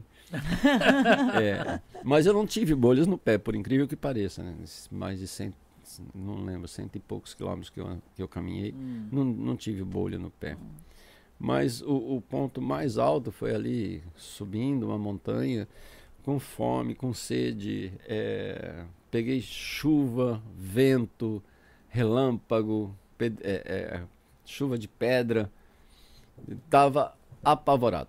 Eu tava apavorado. E aí aquela coisa, logo você vem aquela primeira é, ideia na cabeça. É, tiver a mãe que ensina, né? Tiver relampeando debaixo da árvore, não. É. Não Nunca debaixo de é, espelho. ar- minha avó Nunca fala. debaixo de uma árvore. Minha mãe deixava a gente. Só que eu cheguei no alto da montanha com esse tempo: ventania, chuva de granizo e raios caindo. A primeira coisa que eu vi foi um, um, um canteiro com várias árvores. E eu corri para debaixo de uma árvore dessa. Eu parecia uma criança, uma criança mesmo apavorada. E eu parei ali, eu sentei debaixo da árvore e fiquei. Só que, para ver a natureza, né? O vento ele estava vindo, era essas árvores provavelmente devia ser divisa de terreno, porque era uma área de, agricultura. Então era um, um- meio que um barranco e tinha as árvores plantadas ali.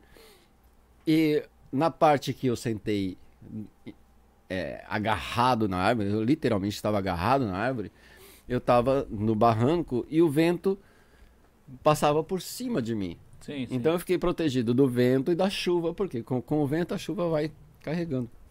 E eu me senti protegido ali. É, foi aquela coisa breve, eu não sei precisar quanto, quantos segundos, quantos minutos eu fiquei ali. E foi então o momento que eu me senti na, na minha plenitude, que eu descobri. Desculpa. Não, tudo bem. a minha ligação com a natureza, a- tudo que eu tinha estudado sobre a bruxaria, que é justamente essa ligação, você à terra. é, e eu me senti ali, Ali a- você se abraçado. reconectou. É, eu abraçado porque Automaticamente. para quem segue a bruxaria, é, na maioria das religiões ela é, é- é- ela é, é masculina, né? Uhum. É da paternidade. Já na bruxaria é a maternidade, É o, o sagrado feminino, né? E eu me senti ali abraçado e protegido no colo da grande mãe. Hum. A grande mãe terra estava ali eh, me protegendo de todos os Te meus amparando. medos, das minhas dificuldades. Então, naquele instante, breve instante que eu estava ali em, em êxtase, eu me vi ali. eh, eu me preparei com roupas caras, porque eu sabia que eh, ia enfrentar o inverno lá da Espanha. Eh, eu tinha dólar no bolso, eu tinha cheque eh, eh, de viagem.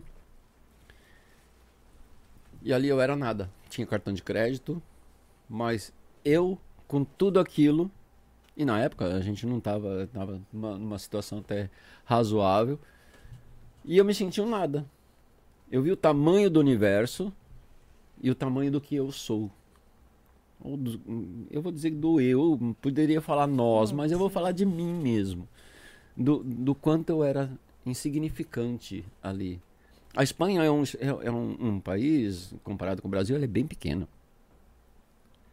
Uhum. Mas a imensidão que, de você estar num campo completamente vazio e você ali, você olha para o céu, você olha para a terra em volta de você, você fala, nossa, eu não, não, não sou nada.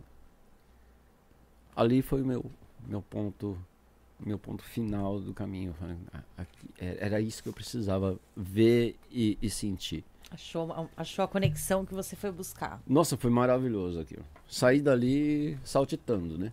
Literalmente. E depois, nesse instante, o céu abriu, um arco-íris maravilhoso, coisa. É, eu mesmo falando, se não fosse pela emoção, eu, desconfi- eu desconfiaria de mim. Falar, nossa, como é que história mais estranha é essa? Você acha? Será? Tava nevando. Eu assim, Não, a neve tava é, lá pro, pro outro lado, Em lá nos Pirineus. cidade. Eu já tinha caminhado mais de cento e poucos quilômetros, já tinha ficado bem para trás a neve. Nessa região já tava mais a chuva mesmo. Olha como a mente da gente é, né? meu, Assim, a minha mente sempre vai pro lado meio bagunçado das coisas, né? Ele falou que foi caminhando com roupas cara. Eu já imaginei você estilo Dumbledore, tá ligado? aquele, aquele vestidão assim de mago, tá ligado? O chapéu, a varinha na mão. Eu tenho, eu tenho. Tipo falando Vingardio Leviosa. Harry Potter. É, você assistiu toda, a série toda, deve ter lido todos os livros. Viciadíssimo, É, pelo é. jeito. Também É, tipo sou. assim, é, Também eu, sou. Eu, eu, eu já li alguns livros do Paulo Coelho, né? Sim. Inclusive Alquimista. Acho que foi um dos primeiros livros que eu li, assim, que tipo. Eu, vi, eu, vis, eu vi- vislumbrei todo o livro, né? Uhum. Tipo, vendo o que- eu- eu- cada detalhe da- do, do, do livro, parece que eu via as cenas, né? Como se fosse um. Porque ah, às vezes você lê um livro, é, você até. Porque o livro você trabalha com a sua imaginação Uhum. né? Na verdade, às vezes você lendo junto comigo, o jeito que você imagina uma cena não é a mesma que eu imagino. Completamente. Então, completamente. a- pa- o livro ele traz essa, esse poder, né, de imaginação. E às vezes quando você contando essas histórias assim, é, me lembra muito esse tipo de livro, é, né? é, Porque é o Paulo é- Coelho ele, ele, ele tinha esse é, é, essa é, vivência. essa vivência, é, isso sim, daí, é, entendeu? Mas assim, eu sei que a história é, é, é grande, é longa, mas longa, assim, é já é, longa. 11h27.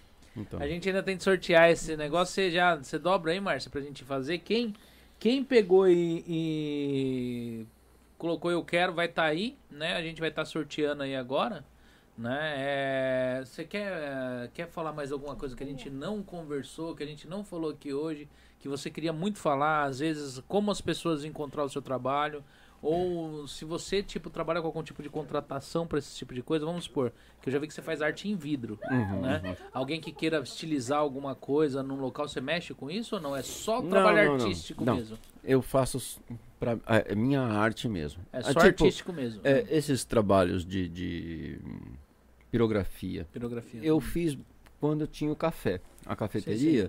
Então eu tava lá com tempo ocioso, às vezes eu fazia Ah. e vendi bastante. Sim, sim, Vendi sim. bastante.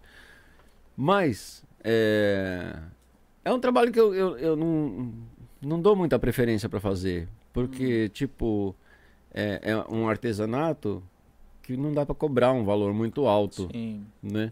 E fazer Infelizmente, né? é, Tipo- uma coisa assim, ah, baratinho, não, não, não vou fazer. Porque eu, uma coisa que eu fico triste é o povo querer precificar o seu trabalho Sim, no sentido sim. da a pessoa ela não ela não sabe o tempo que você ah, porque não é só o tempo até, até você chegar e fazer uma telinha dessa daqui é, antes dela pegar e chegar aqui ela, ela teve de ter que ser trabalhado na sua cabeça Totalmente. Pra totalmente. depois chegar aqui. E isso leva tempo. Aqui no Japão, principalmente, eu acho, eu fico triste com esse tipo de, de, de pensamento pessoal, porque aqui o povo vive por hora, Uhum. tá entendendo? Mas muita gente não dá valor na hora que você gasta naquele Então, trabalho. Porque imagina. além do, do, do- trabalho artístico, teve a hora que você investiu ali pra criar isso, o tempo que você investiu pra executar, fora material. Fora né? material. Então aí às vezes você chega, é uma telinha simples isso daqui, mas aí você chega pra pessoa e fala, ah, é 20 mil. Pessoa, pô, mas é só um pedacinho de madeira onde você rabiscou aí. Justo, justo. Falou rabiscou, então por que você tá querendo comprar se é rabisco? É, é. Entendeu? É bem isso mesmo. É. É. Então, assim, na verdade não, tem todo um trabalho onde eu, eu vejo aqui, é, ninguém gosta, tá lá trabalhando, ralando, alguém fala assim, então, hoje a sua hora vai ser Gorriaquen. Tipo, "Oh, como assim? Eu não trabalho pro Gorriaquen. Não é verdade? É. É, não, eu já, já é cheguei a isso, comentar a respeito. Eu já Mas, comentei a respeito. mas aí quando é o seu trabalho, tem que ser esse valor. Entendeu? É, Você imagina, você vai levar é, é tipo 5, 6 horas, às vezes 10 horas para fazer um trabalho, né? Você chuta assim, né? tipo, ah, eu vou fazer um, uma, uma hora 1.300, vai. Aí você conta lá, 10 horas de Ah. trabalho, são 13 mil. 13 mil esse negócio aqui, mas isso não vale. É, mas, e, mas, desvaloriza. mas e aí É, o pessoal não conta o seguinte, vamos colocar que, não, você colocou 1.300 e 13 pau, vamos colocar com trabalho escravo, foi 700, porque tem o material, Tem mais, tem o tem material. o material, porque não é só a obra, tem o material, Justo. entendeu? E nem sempre o material é, é barato, tá entendendo? Quando você vai pegar e vai fazer uma tela, você compra uma telinha de nada, você paga assim 2, 3 mil ienes, Então, Aí né, vai a pe- comprar o pessoal não tinta, vê. É, a tinta. Tem toda uma estrutura, tá entendendo? Que não é Tinta, só. solvente e a óleo, por exemplo, ela não seca Os na hora. band-aid pra É. poder cobrir as feridas do dedo depois do machucado, a queimado. hora trabalhada e aí tem o que? O mais importante, o seu conhecimento. Então, né? Esse é o mais importante. E o pessoal não quer pagar o seu conhecimento. entendeu? Pois é. Então, é, são coisas assim que eu não, eu não vou falar assim, ah, não, se quiser, me procura que eu vou lá fazer pra você. Não, Aham. não. Se quiser, ou gostou, quer comprar, É, se, se 100 encantou por um quadro meu, per- pergunta, você tá vendendo, quanto é que você quer? Né, A gente pode discutir preço, depende, isso é, é, é muito, muito relativo.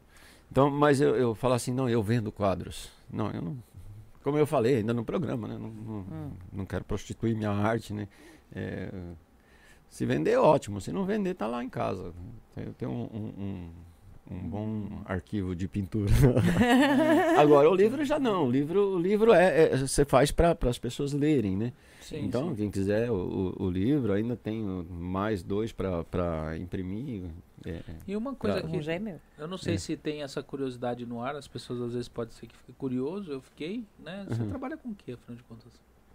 Você vive do quê? eu trabalho em fábrica. Fábrica? Trabalho em fábrica. Que trabalho tipo em fábrica. de, de, de trabalho? É, automotivo? É não, solda? eu, eu faço mesas. De Ah, madeira? O lugar onde eu trabalho, o setor onde eu trabalho faz mesas de, de escritório, Mas mesas mexe, de ferro, mexe com metal e de- madeira? é. Só metal? só metal, Só metal? só metal. Ah, a E a, a, a empresa em si faz esses armários de, de, de metal que fica no quintal. Né? a gente Ah, chama de monoke, né? Aham. Então, eu trabalho nessa, Ah, nesse ramo. Mas eu já pegar- tive meu lá- próximo. Lá dá pra pegar uns material pra fazer escultura ou não? Não dá, lá é muito É. grande a empresa e é tudo tudo contadinho, Ah. assim, até o lixo é contado, né? Hum, Tem material, não é rico em material Ah. para você fazer trabalho, mas Infelizmente não. Então é melhor ir nos, nos- nas fábricas pequenas, você conversa direto com o dono da fábrica, você fala, é lixo, esse- ele sabe que é lixo. Aham. E ele, como é pequeno, muitas vezes ele paga para Aham. levar o lixo Prefere que você É. leve o lixo pra poder É. criar alguma coisa do que ele Então pagar. é mais, mais fácil, né? Mas é, tem para comprar também. É, eu antigamente eu ia no Tokyo Hands, eu comprava as chapas de metal, eu comprava, eu comprava no Tokyo Hands. né? Depende do, do que tá na cabeça, se você não tem o material ali. é, nem sempre no lixo tem aquilo que você quer usar, né? Então, é, eu, usar, eu vou no shopping, vou no, no departamento de, de- como é que fala? Home center, né? Sim, sim, sim. E aí eu compro lá o que eu, que eu preciso para fazer. Então, Tá. Ficar esperando achar não, dá, não rola não. Não vira. Né? Então, Márcia, traz aqui os papelzinhos. Coloca nesse cestinho aí em cima aí, ó. É, tira as coisas daí, não tem problema não. Coloca aí, solta aí em cima Aí, ó, aí do faz negócio. aí. assim, aí o Júnior tira. É? Não, é, não é melhor cada um tirar o que vai. Pode ser também. Então vai, mas é, vai. Vai na Coloca mão. na câmera central aí, ó. Joga pra cima. Um, depois você dá pra Glaucia aí você É. vê o que é. Ó, Colocou na central aí? Coloca na central. Ó, tem uns pulando aqui, o povo quer de qualquer jeito, hein? Aí, tipo. Vamos ver quem que eu vou sortear. Vamos ver. É, pode falar aí. Japão é doce, mas não é mole, não. Ó, o Japão é doce, mas Bem, não é mole não. parabéns Ganhou você, o quadrinho do. Do. A pirografia. A pirografia. Eu pensei que você ia falar Bem, até é. Como é que é? É, o quadrinho. Pirotécnica. pirotécnica. pira- pela primeira pirografia, vez, é. agora no final do podcast, ele conseguiu acertar. A pirografia, né? É, Só que como você vai vir aqui dia 2, eu não vou mandar. Você pega aqui. Boa, boa. Né? E a mandala, quem ganhou foi a Esther Teleria.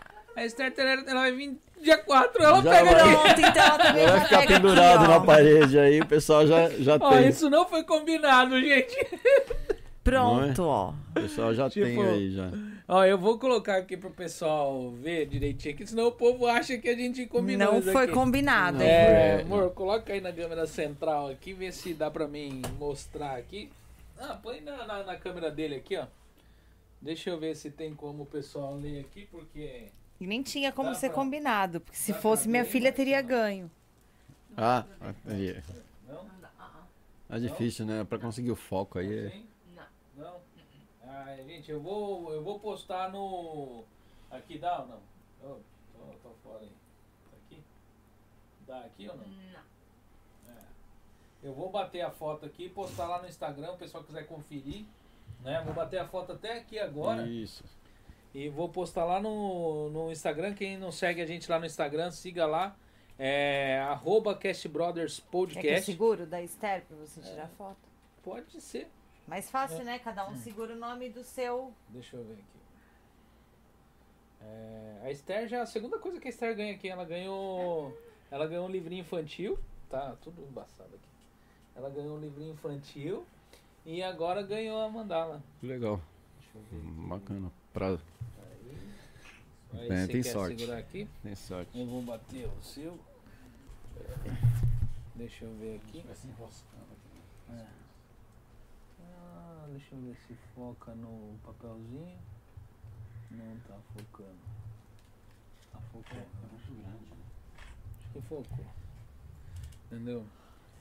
É, e é isso aí. Os Então. dois são os dois ganhadores aí. Né? É, eu não sei se é esse- ah, o, o Japão é doce, mas não é não. Ele tá aí ao vivo. A Esther também tá ao vivo? Ela, Esther, não. ela não tá assistindo agora. Né? É, então assim. Aqui ó, o. Aqui ó. Japão, esse sorteio. Esse foi o sorteio mais sortudo do mundo. Foi, o pior que foi, cara. Foi ele? Parabéns a todos pela live. Cara, parece até que foi combinado, mas não foi, velho. Tem todo um estudo e aqui a Edna Fuji, é, é, Fujika- Fujihara. Fujihara. É, tem todo um estudo, a energia toda, uma estrutura para finalizar o trabalho. É um trabalho lindo desse, é verdade. É que nem a gente tava falando sobre, sobre isso daí. Aí o Denis zoando aqui comigo aqui, falando Harry Christian, Christian Potter, kkkk, tananana.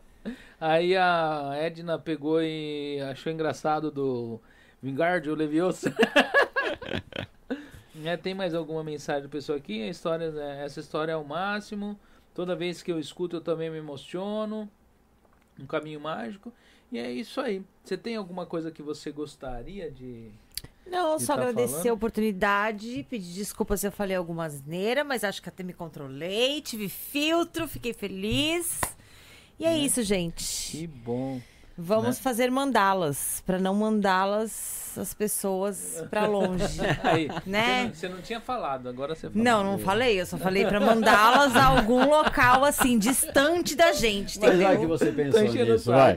Quando você saco. pensou, Aí você... fica a critério de cada um que pensa, entendeu? É, não quando fica ele um falou pecado pra mim. Quando ele falou que é, a ideia que ele tinha de mandá-la, eu falei, ele É. vai falar.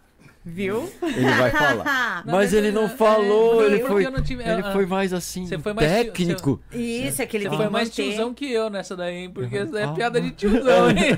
Ah, mas eu sou, né? Tá? Mas eu sou. Não, gente Olha as barbas brancas. Aqui, ó, pois é. Luana, brincadeira, viu, gente?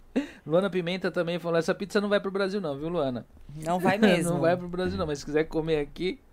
Mas é isso aí, gente. É, Foi ótimo. Eu, eu- Obrigado eu, pela eu oportunidade. agradeço por vocês terem aceito o convite, né? Você, Imagina, você. nós Tipo, nós procuramos sempre trazer alguém que conhece um pouco do assunto É. do convidado, porque assim, é, é, apesar de eu sempre fazer perguntas mais assim, eu faço sempre perguntas mais técnicas. É, Tá sim, entendendo? Eu, dou, eu dou uma olhada sobre o assunto, a parte de, arte, de artista, tem uma ali, entendeu? Ah, em casa é, todo tá mundo. Bem todo entendido mundo- no assunto, né? Todo mundo tem um pezinho com a arte. A minha filha também desenha. Que Ela, legal. com 16 anos, ilustrou um livro aqui no, numa uma cartilha aqui Poxa, no, que no, bacana. no Japão com 16 anos. Sim. Então, assim, meu, meu, meu pequenininho adora desenhar, fica lá horas desenhando. Tudo que ele. Ele é engraçado que eu até falei pra Márcia, a Márcia ela nunca tinha prestado atenção. Mas ele, tudo que ele assiste, ele vai lá e desenha, vai, ele, des- ele desmancha o desenho Aham. e faz as armas, armadura, faz os negócios, tudo aí Que você vai bacana. olhar e ele, e ele vai assistindo as coisas e desenhando. Então vem de casa, artista, Uhum, né? uhum. Eu desenho também. Que bacana. Inclusive o meu é mais grafite, eu gosto mais Sim. de grafite. Eu não sou. Eu, a parte de de, cor. cor é com a Márcia. É. A Márcia é a artista. a- Márcia é a artista alfa da casa ali, ó. Ela que faz tudo os trabalhos muito bem feitos aqui, né? Que legal, que legal. Entendeu? E eu agradeço muito a todos que estiveram aí no chat, pessoal que participou do sorteio, né? É, foi o sorteio mais assim, sortudo que ele falou, porque assim, gente, eu prometo que isso não foi combinado. Assim, parece. É, é, Eu é. ficaria os na dois, dúvida. Os dois vão vir, hein? É, eu ficaria na dúvida. não, mas as artes Não, não vão pra foi. quem Ele- deve ir. É, ele já vai economizar no Taquilvinho. Pois é, eu não vou ter o Precisa enviar, tirar aqui. tra- trabalho, né? vendo? Pois é. E nós estaremos aqui na sexta-feira com. A, a, a Márcia tá tentando pensar, é o Tônio. É o Tony Coic, que é, ele é fisiculturista. Ele, ele tem uma academia, que ele tem uma academia já ali em Comac, ali grande ali. Ele é. Deixa eu tentar lembrar o nome, porque é, é- é- eu não sei a pronúncia direito, mas é Classic. Eu acho que é Psycho. Psyche. Eu não sei se pronuncia assim, né? Que é o pessoal que não malha pra ficar bombadão. Eles fazem, eles malham pra ficar bem definido o corpo. É aquele corpo bem assim, detalhado pra competição. E ele treina o pessoal, além de ser um, um, um cara que é empresário aqui no Japão. É, vai, nós vamos estar com ele aqui e nós vamos estar com o Fábio, né? É, é, como anfitrião convidado. É o Fábio. Nossa, me sumiu o nome dele agora, eu vou ter de procurar aqui. Mas ele é, ele é da academia do Danilo Zanolini, né? É a Top One. É Top One lá, né, Márcia? É, deixa eu até ver aqui. O, Futuro vai o- ser se o- não for, né? Tá fazendo a É, propaganda. não, não, não. É. É, não, é, é de lá do mesmo, assim. a- a- na verdade, mas é que eu sempre chamo alguém que é o Fábio Canto, né? Ele é, ele é personal trainer também, né? E ele, hoje ele malha nessa academia, mas eu não sei se ele tá trabalhando com personal ainda. Mas ele é personal trainer, a esposa dele, inclusive eu vou, uma hora vou estar convidando ela para vir estar participando aqui, que ela é uma nutricionista esportiva também, né? É, eu acho que é um assunto bem interessante. Então é para se tornar um assunto mais dinâmico, a gente traz sempre alguém que entende Nesse dia, assunto e nesse dia da que- nutricionista vai ter pizza também? é. Pior que vai.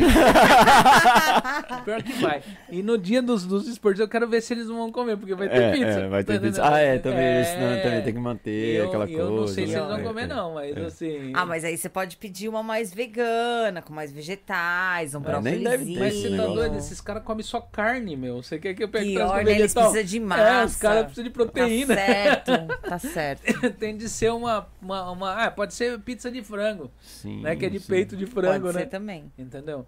Mas é isso aí, gente. Eu agradeço a todos vocês que estiveram aí conosco até agora, né? O pessoal que se manifestou aí no chat, e o pessoal que não, que só tá assistindo. Tenho certeza que tem gente dormindo aí, porque assim, né? Chega esse Ah, horário, dá o pessoal dá cochila sono. Já assistindo. dá uma capotadinha. Né? Mas é, obrigado a todos aí, obrigado pessoal que ainda vai assistir, porque na quarta-feira não é todo mundo que assiste ao vivo, a maioria do pessoal assiste depois, né? E é isso aí. Mais É. algum recadinho aí? Ah, é, Esse negócio de estar dormindo, né? Minha esposa que sempre falou pra mim, nossa, é, você falando me dá um sono. Eu tenho sono quando você fala. É. E ela gosta que eu Ah. fico falando com ela à, noite, assim. Conta uma historinha vai, vai, vai dormir e ela começa a dormir. É, a minha voz embala pra, pra dormir. né? é.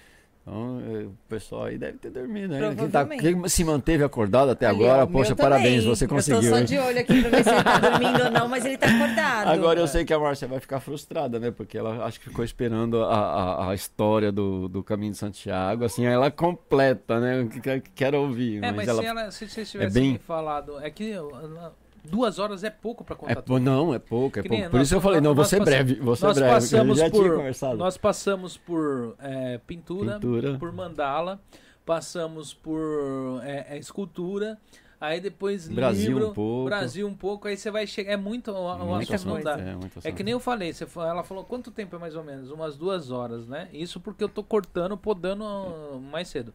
Mas é se você deixar, vai embora. É, eu achei que ia uma hora. É. Ah, uma hora dá. É, Uma tipo, hora dá. na Você vai verdade- falar do Caminho de Santiago, assim, eu vou ser rápido, assim, breve. Na você verdade não dá porque você vai indo. Isso porque hoje eu, eu, eu fiquei quieto só porque é mais, como é um assunto mais assim, né? É, às vezes o pessoal às vezes fica assim prestando atenção, não Eu entende mas eu sempre bagunço muito, né? Hum, Pra, às vezes para criar pra uma, uma certa, animada, é, uma tá, animada. Sim, sim. Eu falei, não, vou, vamos, vamos ir direitinho, porque tem uma coisa assim mais que nem no de vocês Ai, a que parte bom que eu me comportei, então. a parte por detrás, a parte por detrás que é a, que nem a história da mandala, sim. esse negócio do, do- tem uma coisa que é mais assim pessoal pra Instrutiva, vocês, né? é. É, Então pessoal, assim, é. aí se vai bagunçar muito, tem gente que já fala, ah, É, o é. cara lá, tipo, não deixa os outros falar. Ah, é, mas eu, eu, assim, do meu É. jeito, eu prefiro até que fique numa conversa divertida, porque sai, é, te Não quebra, né? maçante, né? Tipo, Eu não Na semana- na semana que eu tive- eu tive de falar. na semana que eu estive no, no, no gringo, Hum. é, quando ele soltou o vídeo, na mesma Sim. semana foi o pastor, né? O- Aham. o- aí eu falei, ah, eu não. No, no Cast Brother eu não vou ser chamado. porque A, a Márcia já tinha convidado, né? No, no meio do chat lá, ela falou, vem, Ah. né? Aí eu falei, ah, não, Mas depois que ela viu lá o, o do, do, do gringo, ela falou, ah, não, não vou trazer esse cara, não, eu bruxo aqui. aí, mas, é, é, é, ainda que saiu depois do Não, e ainda convite te chamou e ainda né? chamou É. uma louca ainda pra poder comentar o negócio aqui junto. É porque assim, apesar da, da- da- todo mundo tem a sua crença, É, cada um todo tem uma mundo crença, segue, é, é. uma- é, entendeu? É, independente do que eu falar pra você, o seu pensamento não vai mudar e vice-versa.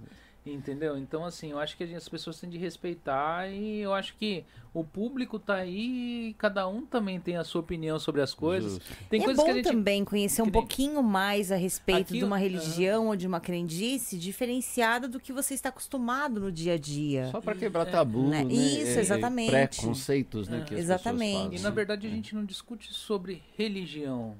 A pessoa que nem o, o, o pastor ele veio aqui, nós conversamos sobre tudo que já aconteceu, as coisas que ele. Sim, sim. né, é, Eu na vida dele, programa, tudo né? tal. E, mas eu não. Porque é igual você discutir sobre política, cada um tem uma, Cada tem um uma, tem tem, tem é, uma é. base sobre o que ele acredita na, na- dentro da política, ele acredita que é verdade. Tá entendendo? E não adianta, eu acho que a, a pessoa ela tem de viver exemplos diferentes para ela ter uma opinião sobre um determinado assunto. Justo. Entendeu? Mas não que a pessoa vai mudar o que ela pensa só porque ela teve a visão de outra Mas coisa. eu, eu sou feliz com isso, sabe? Porque, tipo, eu, eu tenho lá, você, você viu meu, meu.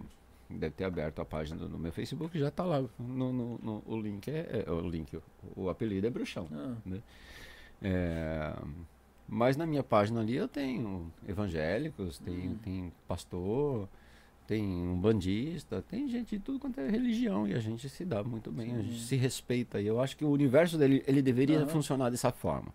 Cada um respeitando o seu, cada um tem o seu Deus dentro de si, que esse que é o mais importante, Uhum. né? E no momento que ele vai lá pro, pro, pro seu culto, pra, pra igreja, pro, pro sei lá, né? Fazer o que for fazer, Sim, sim. é o momento dele, que maravilha, que, que tá ali dentro do seu momento né? Só não, tipo assim, não tenta me impor o que. E, eu sou muito é, é, agradecido que nenhuma das pessoas que eu tenho ali, que são de todas as vertentes de, de religiosas praticamente, não tentam me convencer de que não, que você tem que sair Não disso. se arrebanhar. Né? Sim, Elas sim. me respeitam na minha ideia, tanto que as minhas postagens não tem nada a ver de. de- né? é, Uhum. é bem tranquilo, eu sou tranquilo mesmo. Eu vivo. É um bruxo do bem. é, eu vivo, a, pra mim, a, a- a magia Sim. Eu não faço magia pra ninguém. né? Mesmo que me procure, não vou falar, procura outro. É o bruxo Não- solitário, como digamos, Sim, como sim, dizemos, né? Não, Nós não sou solitário, porque o universo é tão grande. Não, não, é porque tem o manual da bruxa solitária, né? Sim, que a sim, gente tem, segue tem, as é. práticas ali Você também sem. mexe com essa parte? Você Também, anda, também. de vassoura também? Tipo, Também. Boa de vassoura? Também. Chapeuzinho? Também, susto tudo. outros? Tem minha vassourinha Tem aquele, lá tem aquele poder momento pegar que nasce a aquelas biruguinha no nariz e fica, mano, cega. Não, mas tem uns dias lá que eu, que eu Cata a vassoura ele sai né, correndo. Não, mas eu tenho minha vassourinha lá pra poder Será que varrer minhas energias história da negativas. vassoura, hein? Porque a vassoura a gente usa pra poder varrer as energias Não, sim, mas negativas. assim, eu, eu falo de ah, de voar, voar na vassoura. na vassoura? Ai, eu Mas já não será sei. que isso surgiu? Ah, tem, tem algumas Porque- teorias, ah. mas é, é tipo. Talvez o, o vai censurar, né? Então. É. Não, Ah, tá. não vai. Não Ah, é legal contar. né, Mas contar. é- mas assim, é- pesquisa. Pesquisa a respeito, você vai encontrar várias histórias. Bem, se Porque é muito YouTube, antigo, eles não é. censuram. né? É, é muito antiga, né? É muito antiga. Então tem várias. E, e- fica difícil de acreditar. Como eu falei sobre a, a minha história, Ah. é a minha história, para mim é a minha verdade. Mas o que a gente vê fora é teoria. Né? E tudo que a gente for encontrar na internet é teoria. É a mesma coisa que falar Jesus Cristo falou isso, falou aquilo, falou aquilo outro. Na época não tinha YouTube, não tinha Rede Globo gra- gravando ali ó, cada palavra, cada caminhada que ele deu. Então é difícil de acreditar exatamente cada ponto do que foi dito ali. E a tá mesma escrito, coisa né? eu, eu dizer que a, a lenda da, da bruxa voando aconteceu porque tal bruxa fez isso, fez aquilo.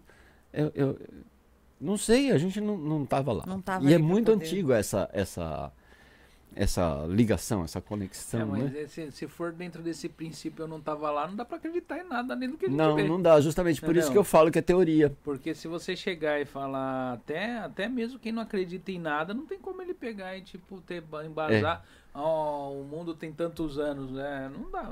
Como que você me fala? Você viveu É, não, é por isso que eu falo que tudo que eu vejo é teoria até que eu experimente. Hum. Eu tô aqui na Terra para experimentar.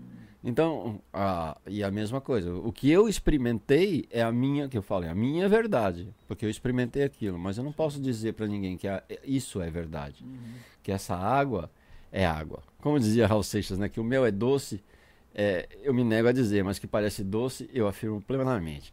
Então, você, você sabe que é, mas sabe para você.